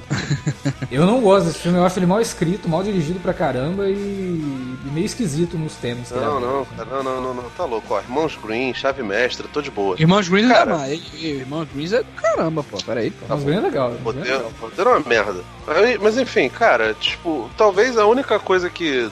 Única coisa não, mas a ressalva positiva que eu tenho que fazer do terceiro filme é que, por mais que os outros personagens não pareçam evoluir, a Sidney evolui. Sim. A personagem da Nivea Campbell, ela sempre melhora de algum jeito, né? No segundo filme ela tá na faculdade. No primeiro ela é colegial, no segundo ela tá na faculdade. No terceiro ela vira atendente de telemarketing de apoio a mulheres é, sofridas, né? E ela faz uma casa isolada, ela vira Sarah Connor, né, cara? Isso daí, por mais trash que pareça, faz sentido dentro da, da, da prospecção que o Kevin Wilson tava fazendo. Só que só isso faz sentido. Todo o restante, o lance do, do irmão dela ser o assassino, de conversar com os bastidores de Hollywood. É, assim, tem boas sacadinhas, mas são sacadinhas mesmo. A participação da Carrie Fisher, essa piada aí da, da atriz que faz a Gale, que inclusive, cara, eu era apaixonada por essa mulher. Parker Ela faz a namorada do. Isso, ela faz a namorada do, do Lex Luthor no Superman Retorno. É. Ela é fantástica, tem, tem um monte de filme indie nos anos 90 com ela. Ela é, é uma atriz Cara, muito ela- boa. Ela é muito boa. Ela era maravilhosa, linda, lindíssima. Bonita até hoje, pra falar a verdade. Mas assim, cara, são, são boas sacadinhas, mas o todo é bem fraquinho, cara. Infelizmente. Principalmente o final, cara. É, o final, final é pra ruim. mim, é muito caído, porque é, o, é o, o único pânico que, assim, não dá pra você chutar quem é o assassino, tá ligado? Porque o cara realmente não tinha, assim. O, o filme não implantou nenhuma ideia pista, de né, cara? roteiro. Exato, cara. Tipo assim, ele simplesmente surgiu com.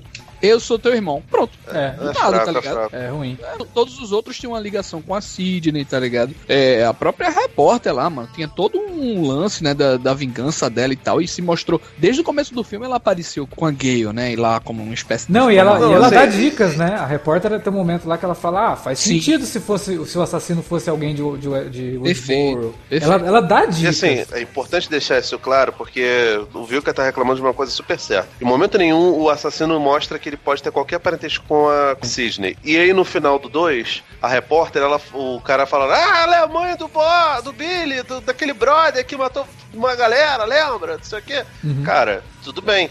Ela não tava. Você olhava pra ela e fala assim, pô, ela é a mãe do Billy. Não, você não bate o olho e percebe isso. Mas ela dá pistas durante o momento ali, du- durante o filme, de que pode acontecer alguma coisa. Cara. Não, e outra ele- coisa, a mãe do Billy é a chave pro que acontece no primeiro filme. Porque ele fala, minha mãe me abandonou. Então, tipo, é uma Perfeito, personagem que já foi introduzida, mesmo que Sim. pelo ponto de vista de outra pessoa. A, a- a na- ideia na- está na implantada, Tá né, ali, cara? né? Agora, Exato, o exato. caso do irmão da Sidney não, é uma coisa que se, pô, tirou da onde isso, né? É zoado, É zoadaço, muito velho. zoado, é muito zoado, porque não te dá isso, pista. é, isso é tipo Blofeld ser irmão do James Bond, né? É, exatamente.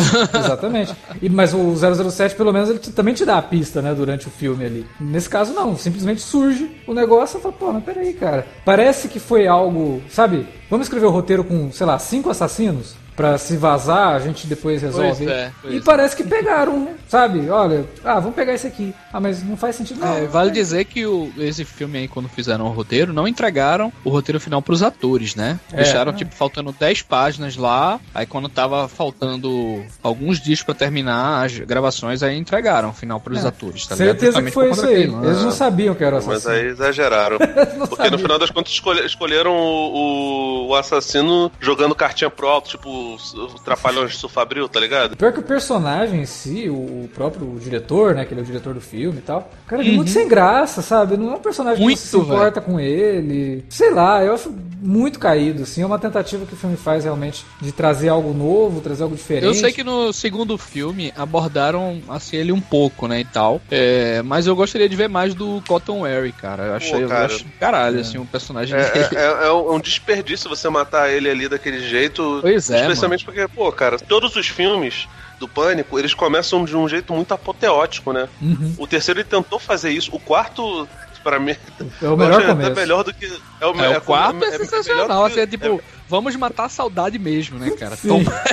Não, cara, o, o quarto é maravilhoso. Eu, eu acho o começo do quarto melhor do que o do primeiro. E não, acho é, o não, é o melhor primeiro que eu tô falando, pô. É o melhor de todos, Pra é matar a Cara, saudade. o começo do é filme é mas assim, o primeiro tem Vamos matar a namoradinha da América, que era a Drew Barrymore. No segundo tem um comentário metalinguístico que discute o, o, entre aspas, racismo, né? O whitewashing do, do primeiro. Aí no terceiro eles matam o personagem que tinha Era mais legal, né? pra ser, pra, pra ser algo maior, sabe? Basicamente pra mostrar ele num. Ah, nossa, a gente via ele todo o tempo ali tenso pra caramba. Pô, será que ele é um assassino em potencial, não sei o quê? E quando ele tem uma vida normal, ele vai e, e- e morre. Tipo assim, a mensagem do filme é: Cara, Não- e, não seja normal, né, cara? Seja um assassino Pois é. e, é, e eu acho que faz até um comentário com o próprio Liv Schreiber, velho. Porque eu acho que ele é um ator, assim, muito foda e devia ser mais reconhecido, viu, velho? É. Tem alguns filmes menores, assim, excelentes, mas que eu acho que ele devia ter mais papéis, assim, que eu acho Ele que até dirigiu já, né? sempre brilha, Então, velho. o Sim, filme velho. que ele dirigiu é muito bom, cara, Então. com o do Eli hoje, tá ligado? É, é legal e tipo, é, é o, é o tipo de cara que você percebe que existe uma inteligência nele, sabe? É um ator inteligente que poderia trazer algo pro Cotton no terceiro filme, porque no segundo você vê que ele fica muito, ele quer atenção, né? E ele quer, porra, todo mundo achava que eu era um assassino, eu não consigo, todas as minhas chances de conseguir emprego já eram, né? E eu preciso fazer alguma coisa pra tentar me sobressair com isso. O, nome, o nome do filme do Elijah Wood é Uma Vida Iluminada. Cara, um- é, Iluminada, pelo menos o que eu lembro era que É era bom. muito bom. É bom mesmo. E no terceiro filme, que a gente poderia ver um pouco de- dessa vida pós-sucesso dele, a gente só vê no começo já se livram do cara, né? E sei lá, eu acho que foi um erro mesmo matar o, o Liv Schreiber no terceiro filme. Eu, Mas- eu não sou o tipo de pessoa que fica lamentando morte de personagens, não sei o que. Foi, velho, se Não. a jornada foi de boa, tranquilo. Mas, cara, não foi de boa. Foi um fechamento ruim, né? É, você percebe que tinha mais coisas pra acontecer com ele ali. E aí você poder- dá vazão a um se- monte de personagens sem carisma, Sim. fica complicado. Se revelassem, Isso, por é. exemplo, que ele era o assassino do terceiro, faria muito mais sentido, sabe? Você poderia trabalhar tudo em cima, agora ele é o assassino mesmo, sabe? E aí criar toda uma história em cima disso. Eu ainda acho Agora que você vê, né, o, que o- o Dewey, devia ser o Duff. O Dewey, cara, o personagem lá, ele ia morrer no primeiro filme, mano. Sim. Depois que resgataram ele pro Não, outro o- filme, mas o Wes Craven- sucesso da porra. tá Não, ligado? então, mas o Wes Craven, ele. Quando. ó, mataram o Dewey, o Dewey no filme, né? Ele morre lá com a facada. No... É, ele morre com a facada nas costas. É, entre aspas, né? Aí. aí o Wes Craven virou pra equipe e falou: gente, vamos gravar uma cena final com o Dewey e a gente deixar aberto que ele tá vivo? É. E aí eles fizeram a exibição do filme para público teste, né? Aquelas exibições que eles fazem. Com a versão com o Dewey e com a versão sem o Dewey. E a resposta, com a versão com o Dewey sobrevivendo, foi muito mais positiva. E o David e, Arquette cara, é daquele jeito, né? Você viu a entrevista com ele? Ele é daquele jeito, cara. É muito bizarro. Se tem um personagem em Todo Mundo em Pânico que é parecido, é o dele, cara. Pô, não, sacanagem isso aí. Não, sacanagem. o cara é Não. Não, não. muito... E parece, pô, fisicamente. Não tem também. nada a ver com ele. E ele fica puto, que até fala, ele fala lá numa entrevista que eu só vê ele na rua. Que chamam ele de doce. né, cara? Sensacional. Não tem nada a ver com ele, cara. É muito bizarro isso aí. Pô, sacanagem. Com- é? Você tá falando Assim, isso, você tá falando isso de inveja só porque ele casou com a, com a Courtney Cox. Não, ele casou, olha a doideira, ele casou com a Courtney Cox, inclusive eles botam isso dentro do filme. Aí quando eles lançam o Revival, eles já estavam separados, cara. E eles têm que atuar como se fosse Não, um eles, casal. eles separaram em 2013, né? O filme é de 2011, né? É, 2013, é, pô. Porra, 2013. divorciaram em 2013, cara. Ah, mas já 2011, devia, já devia ter uma, porra. uma rusga ali, né?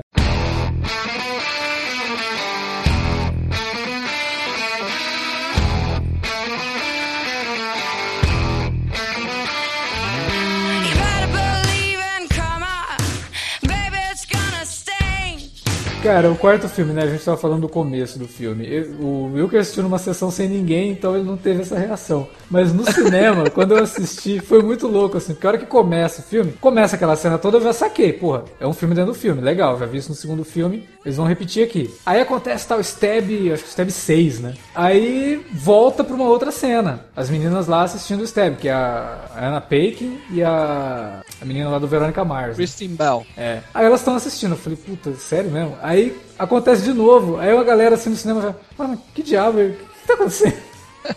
Aí na segunda vez o pessoal não sacou que era, entendeu? Eu falei, cara, que genial, assim, porque aí eles começam a falar dos do Jogos Mortais, né? Começa a zoar com com, com, sim, com que, que, virou o terror, né? Porque ele, porra, se passa 10 anos. Ele acontece 10 anos depois do último pânico. O cenário do cinema de terror mudou É, completamente. e- e o cenário do cinema de terror americano é muito distinto, né, mano? Completamente. Tem, tem essa fase aí do Kevin Williams, depois veio aquele lance do terror asiático, depois aqueles filmes lá do James Wan, né, que fazia armadilhas mortais, não sei o que mortal, né, cara? Tudo Sim. aquilo ali, sabe? É, é bem distinto, assim, esses cenários, né, cara? E aí ele fazendo comentário em cima disso e tal. Eu falei, cara, ó, começou bem. Eu acho que o meio do quarto filme tem alguns problemas de ritmo e de, de tom. Ele parece que não se encontra muito bem. Mas Eu acho ele muito parecido com o New Nightmare, cara. Ele tem É, exatamente. os Problema de mesmos tom. problemas de concepção. É. O o começo, tanto do Novo Pesadelo quanto desse, é muito bom porque ele faz aquele comentário metalinguístico. Aquela coisa que o Alex falou que no terceiro não funcionou, ele tentar Uhum. emular a coisa do Bruxa de Blair com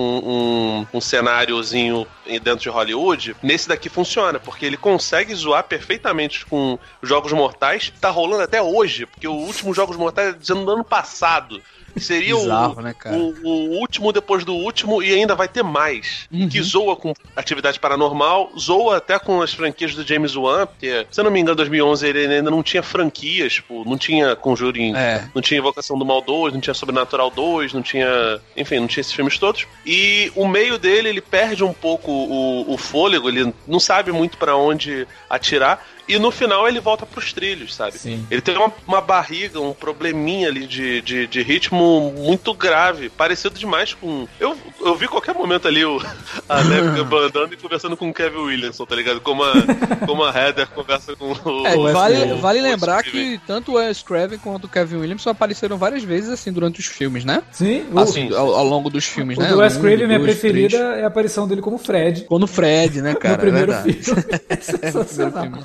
Mas assim, o quarto filme, o, o terceiro ato, quando é revelada a assassina, porque uma coisa que ele faz bem, ele leva você a acreditar que ele tá criando uma nova franquia e que a protagonista vai ser a, a prima da, da Sidney. né? Ele leva você a acreditar que, pô, eles vão trazer... Esse- Não, não, não, não, não. Chama a garota de prima da Sidney, chama pelo nome. Sobrinha da Julia Roberts. É. Que até e virou, isso também, ó, virou isso também é uma assim, piada, a né? Estrela do lacre, né, cara? Assim, ela é. Isso, Ela é, o pessoal adora ela, né? Tudo que ela faz aí, Scream Queens, é, Sim. ou American Horror History, o pessoal adora, né? assim. E isso é uma piada legal, porque ela é, é, sobrinha de uma atriz famosa, né? Fazendo a prima da personagem principal do, do, do Pânico. Isso é legal, é legal. Nossa. Caramba, será que pensaram nisso? Que escroto, mano. Porra, Sério claro. Será, Vilker? Pô, é O óbvio filme- que isso foi. O filme todo é metalinguístico, né? Aí, tipo, legal, ele te engana bem. Ó, é ela assassina e tal. Mas quando ela revela o porquê que ela é assassina, e aquele final dos. Ninguém sabe que ela morreu, e eles estão pra fora no hospital tratando ela como uma heroína. Cara, me lembrou muito Taxi Driver aquilo. E aí eu acho que o filme. eu- Caralho, Alex, tu foi buscar essa comparação. Caralho, mano. não, não, pelo amor de Deus, né, Alex? Porra, é. Aí pô. tu tá forçando muito, a verdade. Cara, não é, porque o, Caralho, perso- o, o Travis Binkle no final do Taxi Driver, os jornais tratam ele como herói, né? E aí você tem a menina ali, todo mundo ali, os repórteres, e a heroína, a nova heroína de, de, de Woodsboro, né? Sobrinha da. da- É, eu, eu- eu- isso é meio polêmico, velho, mas eu vou dizer a tu, viu, velho? Pra mim é, é, é a assassina mais foda do- dos quatro pânicos, velho. Cara, eu acho É que a a, mais motivação dela. assim. A motivação dela é, fabulosa. Porque muito dialoga com a gente. Cara. É, O filme é de 2011 e até hoje a- a- o negócio faz sentido. Sabe, o comentário que ela faz ali da busca por fama, de pessoas que não Isso, têm a velho. menor, o menor talento pra nada, mas que fazem alguma coisa e do nada viram, ficam famosas. Falei, cara, Pois é. a gente tá sete anos depois do filme, esse comentário dela é, ainda faz Não faz sentido. certo. sabe? Ela é muito pior do que os caras. Aqueles caras lá é, se cortavam, né? Então enfiavam as facas. Então... Meu irmão, o, o, o autoflagelamento dela é bizarro, mano. Assim, o Não, é, tem, a tem, tem até um revival disso, que ela acaba por, por matar lá o irmão do. um dos irmãos do, do Macaulay Culkin, que- O que faz esse, esse, é- esse é um filme de parentes mesmo, né, cara? é o irmão, é o irmão do Macaulay Culkin, a, a sobrinha do. do O, o irmão não é nem o menos famoso, né, cara? Que o segundo. O outro irmão dele, que eu acho que é o irmão do meio, é ainda mais famoso que esse irmão aí, né, É, cara? não. Eu tô vendo uma série com esse, com esse segundo aí, o do, do Scott Pilgrim, mas. que não dá também, horrível essa série que eu tô vendo. Succession, não passem longe da HBO. Mas assim, cara, toda a coisa envolvendo esse o cineclube lá, o cara tentando fazer um novo tipo de cinema, que é um, um fundo footage da cabeça dele, tipo assim, a câmera emula a- o, o olhar, tipo, é uma ideia que, se você for pensar ela escrita, ela pode até ser boa. Você vai colocar na prática, é uma merda, cara. Assim como toda coisa do fundo footage é uma merda, cara. Tipo, Cara, sei tem uma, lá, tem uma das melhores gags outro- visuais envolvendo isso, que é quando ele cai e a câmera vira ao contrário, e ele acha que ele tá filmando o que ele tá vendo e o troço tá filmando o que ele tá de costas. Isso pra mim é um Cara, comentário é- mesmo sobre o cinema. É muito foda. De cara, falar assim, olha, foda. vocês acham que esse é o futuro do cinema, mas tá tão banal o negócio? Eu não Acho, o, a visita tem, tem um pouco desse comentário também, viu, cara? Do Found Footage, assim. Ele, ele meio que faz um comentário, assim, na verdade, sobre o, o gênero do terror do modo geral, principalmente do Found Footage também ali. É, de- de- tipo, cara, era legal lá no Bruxo de Blair, que era algo inusitado. No segundo, na segunda vez que fazem, você ainda encara. Mas se todo filme de terror for desse jeito, cara, é um tiro É, no pé. velho, É você assim, filmar eu o que tá atrás de você, entendeu? Então, É, é, é assim, eu, eu curto isso aí quando é utilizado dentro de um estilo, tá? Por exemplo, o, o estilo do Cloverfield é, o é primeiro... um troço assim. Sim. É, exatamente, é, é o primeiro, né? Lógico. É, é uma parada assim, tipo, tudo bem, todo mundo trabalhou com esse found footage, né? Que são coisas achadas e tudo mais, mas que tal a gente fazer um found footage a nível de um blockbuster, tá ligado? E, tipo assim, com efeitos de um blockbuster. É uma ideia, tá ligado? É um- pode não ser um grande filme pra muita gente, mas é uma ideia legal, tá Não, ligado? aquele ideia Poder Sem Limites funciona bem. É, porque... Poder Cara, sem assim, limites, vamos tá. trabalhar o found footage Aí, aí são esses, tá, esses, o, Sim. o Hack 1 é assim, mas cara, todos os outros hacks são uma merda. Assim, o, o fundo footage não salva um roteiro ruim. Não Exatamente. adianta. Sim, sim, sim. Você achar que uma fórmula vai salvar o seu roteiro ruim, não, não vai, cara. Atividade Não, paranormal. o próprio Pânico é uma tá aí pra mostrar cara. isso. A fórmula do terceiro é a mesma fórmula dos outros filmes. O roteiro é ruim, não salva o filme, entendeu? É, Pois não é, só- tipo assim, todo- é. O cinema é assim. Cara, se o roteiro for ruim, o diretor tem que ser, porra, muito bom pra salvar tudo isso e ainda assim, descartando um monte de coisa do roteiro. O problema do fundo de footage é que claramente ele não salva absolutamente nada. E infelizmente se tornou uma fórmula de filme barato pra filmes caros e pra filmes que ganham muita grana, saca? Tipo, atividade paranormal, nenhum deles é feito, sabe, com, com pouco dinheiro de divulgação. É uma divulgação desgraçada. Desgraçada. É muita grana que eles investem, muita. Pra, pra trazer um produto que no primeiro já não era legal, sabe? Que não tinha. Não tinha Funcionou, nada, né, cara? na- na- o cara, primeiro não. assim funcionou, né? O primeiro, tô dizendo assim, o primeiro funcionou a, Não, a nível de é público de um nível não. absurdo. Né? Não, não tô dizendo que eu gosto não, pô. Tô dizendo que funcionou assim de um nível absurdo, né? Tanto é que é o filme mais lucrativo da história do cinema, tá ligado? Pelo custo que ele foi e pelo que ele ganhou, tá ligado? Assim, é o, é o filme mais lucrativo que já, já fizeram, né? Tanto é que eu não sei se foi o Peter Jackson, velho, ou foi o Spielberg, acho que foi o Spielberg que comprou parte dos direitos pra divulgar, tá ligado? Atividade Paranormal, que Cara, todos era, os era bem baratinho. atividade, atividade Paranormal tem mil spin-offs, tem, tem Sim, versões sim, é. depois- coreanas. Todos esses filmes têm, têm abraço do público, sabe? Porque acabou se tornando uma franquia, como Não, o Warren Pelly virou um dos principais produtores, né, pô, do terror, assim, do Sim, total, virou. assim. E filmes horrorosos também. Porque Área 51 são, são, são todos horrorosos. Né? É um- são filmes que não acrescentam absolutamente nada a cinema. E assim, o fato de ter abraço do público não significa absolutamente nada. Jogos Mortais 7 também tem. Também foi sucesso. Enfim, Jogos Mortais É. 7 foi sucesso. Quiser. Mas assim, Pô, já, já vão fazer, já vão fazer o reboot, né? Deve ter feito. o que o Craven e o, e o Williamson estão falando é que não basta você pegar uma fórmula e ficar gastando todo o tempo ali. Quer dizer, você pode fazer isso e você vai ter um- uma certa reciprocidade, né? Vai ter essa coisa de, ah, tem público, esse negócio todo. Só que isso não faz com que o filme seja bom, indiscutivelmente. E, cara, eu acho, acho justo o, o Craven fa- falar isso. E, assim, ele pode falar isso porque, cara, ele teve de sabores totais. Especialmente com o gênero terror, cara. Ele teve muita coisa ali que ele fez e que foi horrorosa. Eu revi alguns filmes dele que são fraquíssimos, sabe? Ele é um cara de altos e baixos. Ele tem filmes muito bons, mas tem Shocker. Ele tem Amaldiçoados. Ele tem o Shocker Monstro é do Pântano, sabe? Ele tem Vampiro do Brooklyn. É, e assim, Pelo você Brooklyn é sessão da tarde legal, pô. Peraí. você. Você, cara, mas é que tá, tipo assim, até nesses filmes, até no Vampiro do Brook- Brooklyn, no Choque, você pega coisas legais ali, como você pega de grandes diretores, né? A gente gravou há pouco tempo, inclusive com o Wilker aqui, o jogador número 1, e a gente adorou o jogador número 1. E, cara, a gente não gostou tanto do Cavalo de Guerra e do Lincoln, mas tem coisas geniais ali. É, o, o- o exercício que o Spielberg fez no jogador número 1, pra mim, é muito parecido com o exercício que o Craven fez no, no primeiro Pânico e principalmente nesse quarto Pânico, de conseguir conversar com a, com a linguagem cinematográfica daquela época e emular algumas coisas sem deixar de lado a sua identidade. As marcas visuais do, do Craven estão lá, cara. Os temas que ele gostava de, de tratar, da mulher não sendo uma, necessariamente uma vítima, dela conseguindo bater de frente com, com, com o vilão, dela é, ser uma super-heroína guardadas as devidas proporções e de não deixar de ser só a garota, em, a garota branca em apuros, a mulher solteira procura, estão tudo lá, sabe? E, e isso a gente via na Heather. A gente via isso na, na Patrícia Arquette, no Hora do Pesadelo 3, sabe? A gente via isso na, na, na- na própria. na, na Heather no, no sétimo filme do, do, do Fred Krueger. A gente vê essas coisas todas e vê ele se reinventando. Se ele não conseguiu se reinventar muito bem no, no Novo Pesadelo, no Pânico 4 e no Pânico 1, principalmente, ele consegue. Ele consegue Uhum. fazer essa, essa tradução legal, cara. E, porra, E isso o- é muito raro. E o Pânico 4 acaba sendo um- uma bela assinatura, assim, né, do, do, do- do trabalho do Craven, né? Sim, sim. É, depois do Pânico 4, ele fez mais algum filme? Cara, acho que não, hein? Acho Depois do não. Pânico É. 4 não fez, cara. Não, Não, fez, né? foi o último, foi a despedida. Então, é, é, a despedida do Craven, cara, é assinatura, assim, tipo. E eu acho que ele funciona como, essa, como esse último comentário do Craven é, sobre o cinema de terror, sabe? É uma das poucas franquias, assim, longa em que o diretor participa de todos os filmes, né, Todos cara? os filmes, Assim, sim. é. E, e ele mostra como que a franquia de terror, uma franquia de terror, um filme de terror, pode ser algo bacana, pode ser divertido, sabe? Sem fazer concessão de ser assustador, sabe? Porque se você assistir Pânico pela primeira vez, acho que todo mundo tá ouvindo aqui o podcast já, já viu Pânico, porque se não viu também tomou spoiler. Mas, pelo de Deus, né, gente? É um filme de 20, 22 anos, né? Não tem, não tem essa.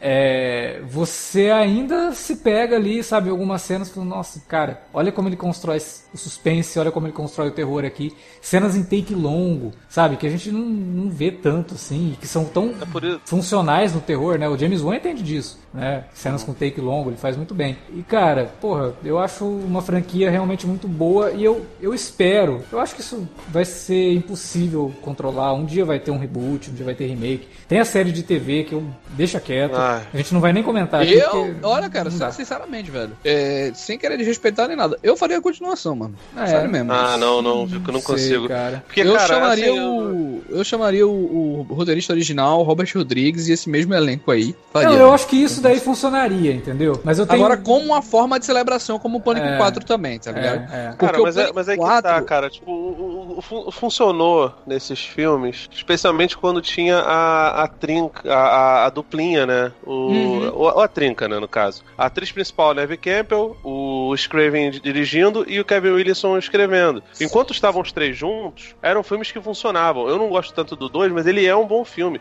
O terceiro filme não é um bom filme. Tanto que ele ficou, ficou enterrado durante um tempo. Ele tentou fazer um comentário que não funcionou. Eu não duvido nada que o Kevin Williamson conseguiria fazer um bom roteiro. Apesar de que as últimas coisas que a gente viu dele não foram muito legais, né? Ah, tem, tem uma coisa pra falar do, do roteiro do quarto filme, que na verdade a gente tá cometendo uma gafe aqui. É, O Kevin Williamson, ele escreveu sim o roteiro do quarto filme, mas ele foi demitido depois. Porque ele tava fazendo Vampire Diaries, ficavam cobrando ele. E aí, você vai cuidar de lá ou você vai cuidar daqui? Eu falei, cara, o roteiro tá pronto. Façam aí. Eu vou cuidar do Vampire Diaries aqui, que ele tava produzindo junto com a Julie Plec, que era assistente do Wes Craven lá no primeiro Pânico. E aí ele, tá, beleza, então ó, você tá fora, não queremos mais saber de você. O que tiver que mexer no roteiro aqui, a gente não vai mandar para você, ele, beleza. E o Eren Kruger mexeu no roteiro do quarto. Tem coisa do Eren Kruger no, no, no, quarto filme, só que ele não foi acreditado. Só completando o que eu ia dizendo lá a respeito do Pânico 4, ele me soa, sempre me soou como uma celebração, velho, como uma homenagem. Ele nunca me veio como um filme com grandes pretensões, assim, de bilheteria de novo, tá Porque é, se a gente pega o primeiro e o segundo filme, foram bilheterias enormes, né?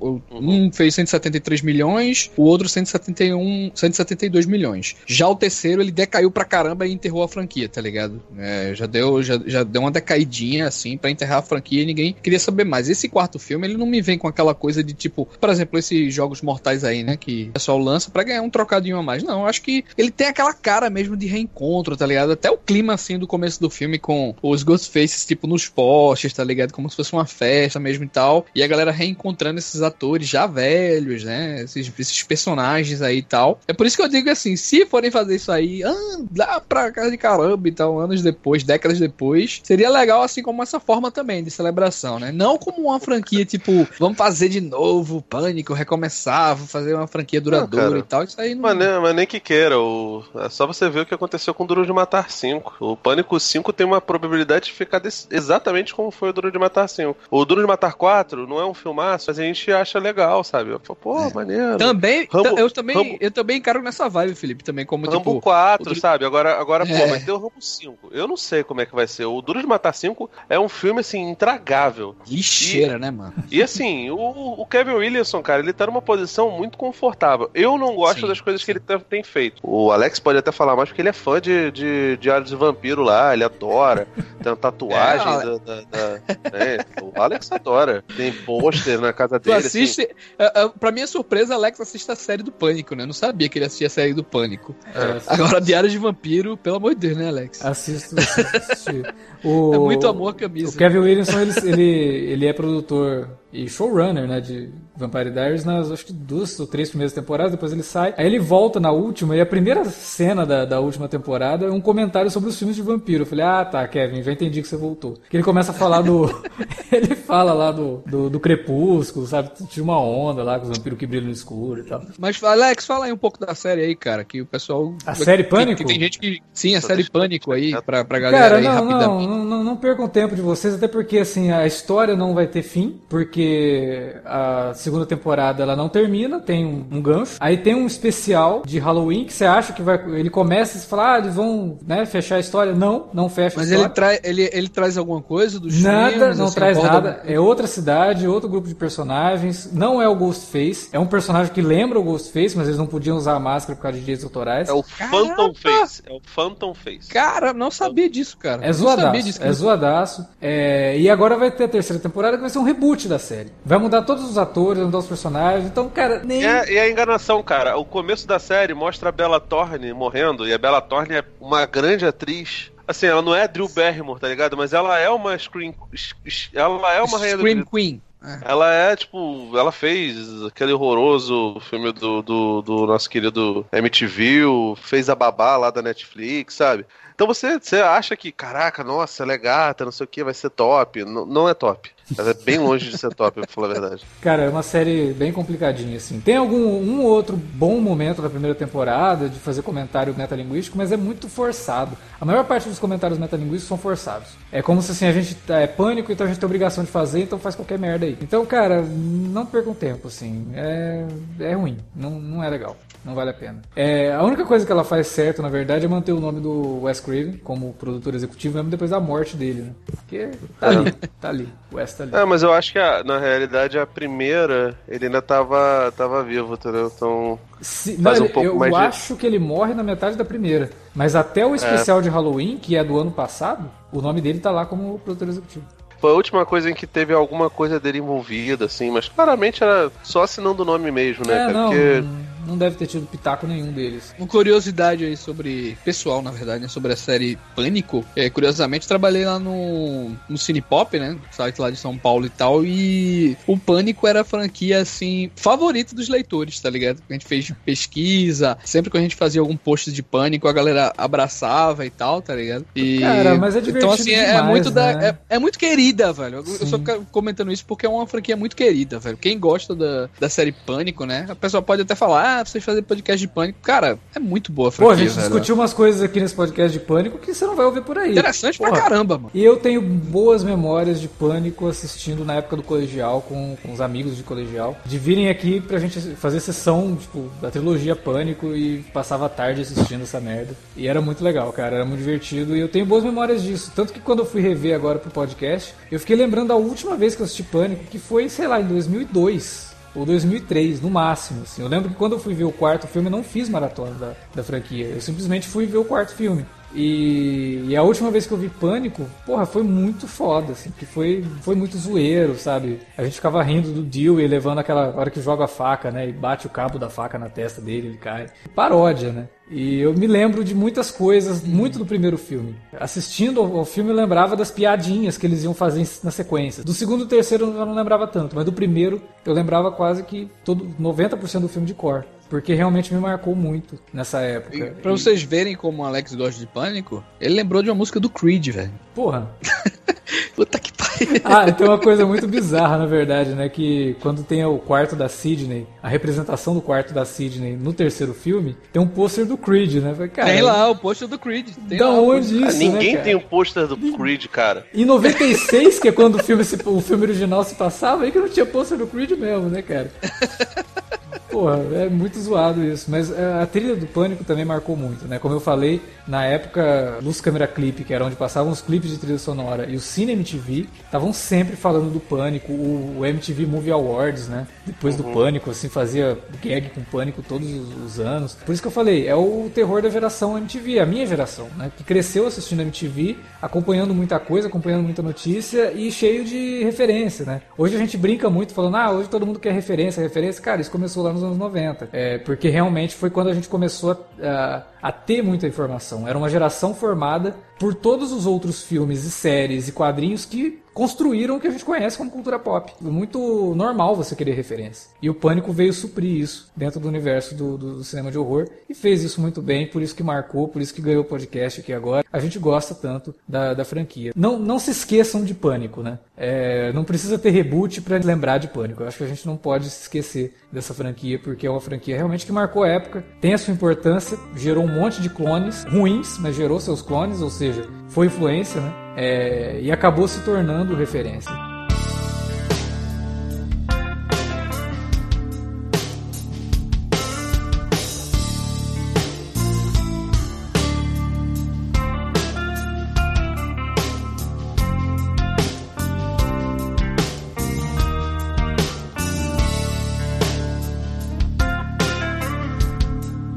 Bom, é isso que a gente tinha pra falar sobre a franquia Pânico, a quadrilogia Pânico, ou a trilogia e o quarto filme, né? Porque o quarto filme, apesar de ser bom, ele quer começar uma coisa, mas que infelizmente rendeu só um filme. Mas é isso, eu espero que vocês tenham curtido esse papo. Fala pra gente o que vocês acharam aí na área de comentários, ou manda um e-mail pra gente para alertavermelho, arroba cinealerta.com.br. Você também pode falar com a gente nas redes sociais, facebook.com.br cinealerta ou arroba cinealerta no Twitter. Valeu pela audiência, galera. A gente volta daqui 15 dias com mais Alerta Vermelho. A gente tá com uma programação que, se der certo da gente gravar exatamente na ordem que a gente marcou aqui, vai ter uma sequência de Alerta Vermelho agora que vocês não perdem por esperar. Tá muito legal mesmo. E divulguem, divulguem aí o nosso trabalho. Beleza?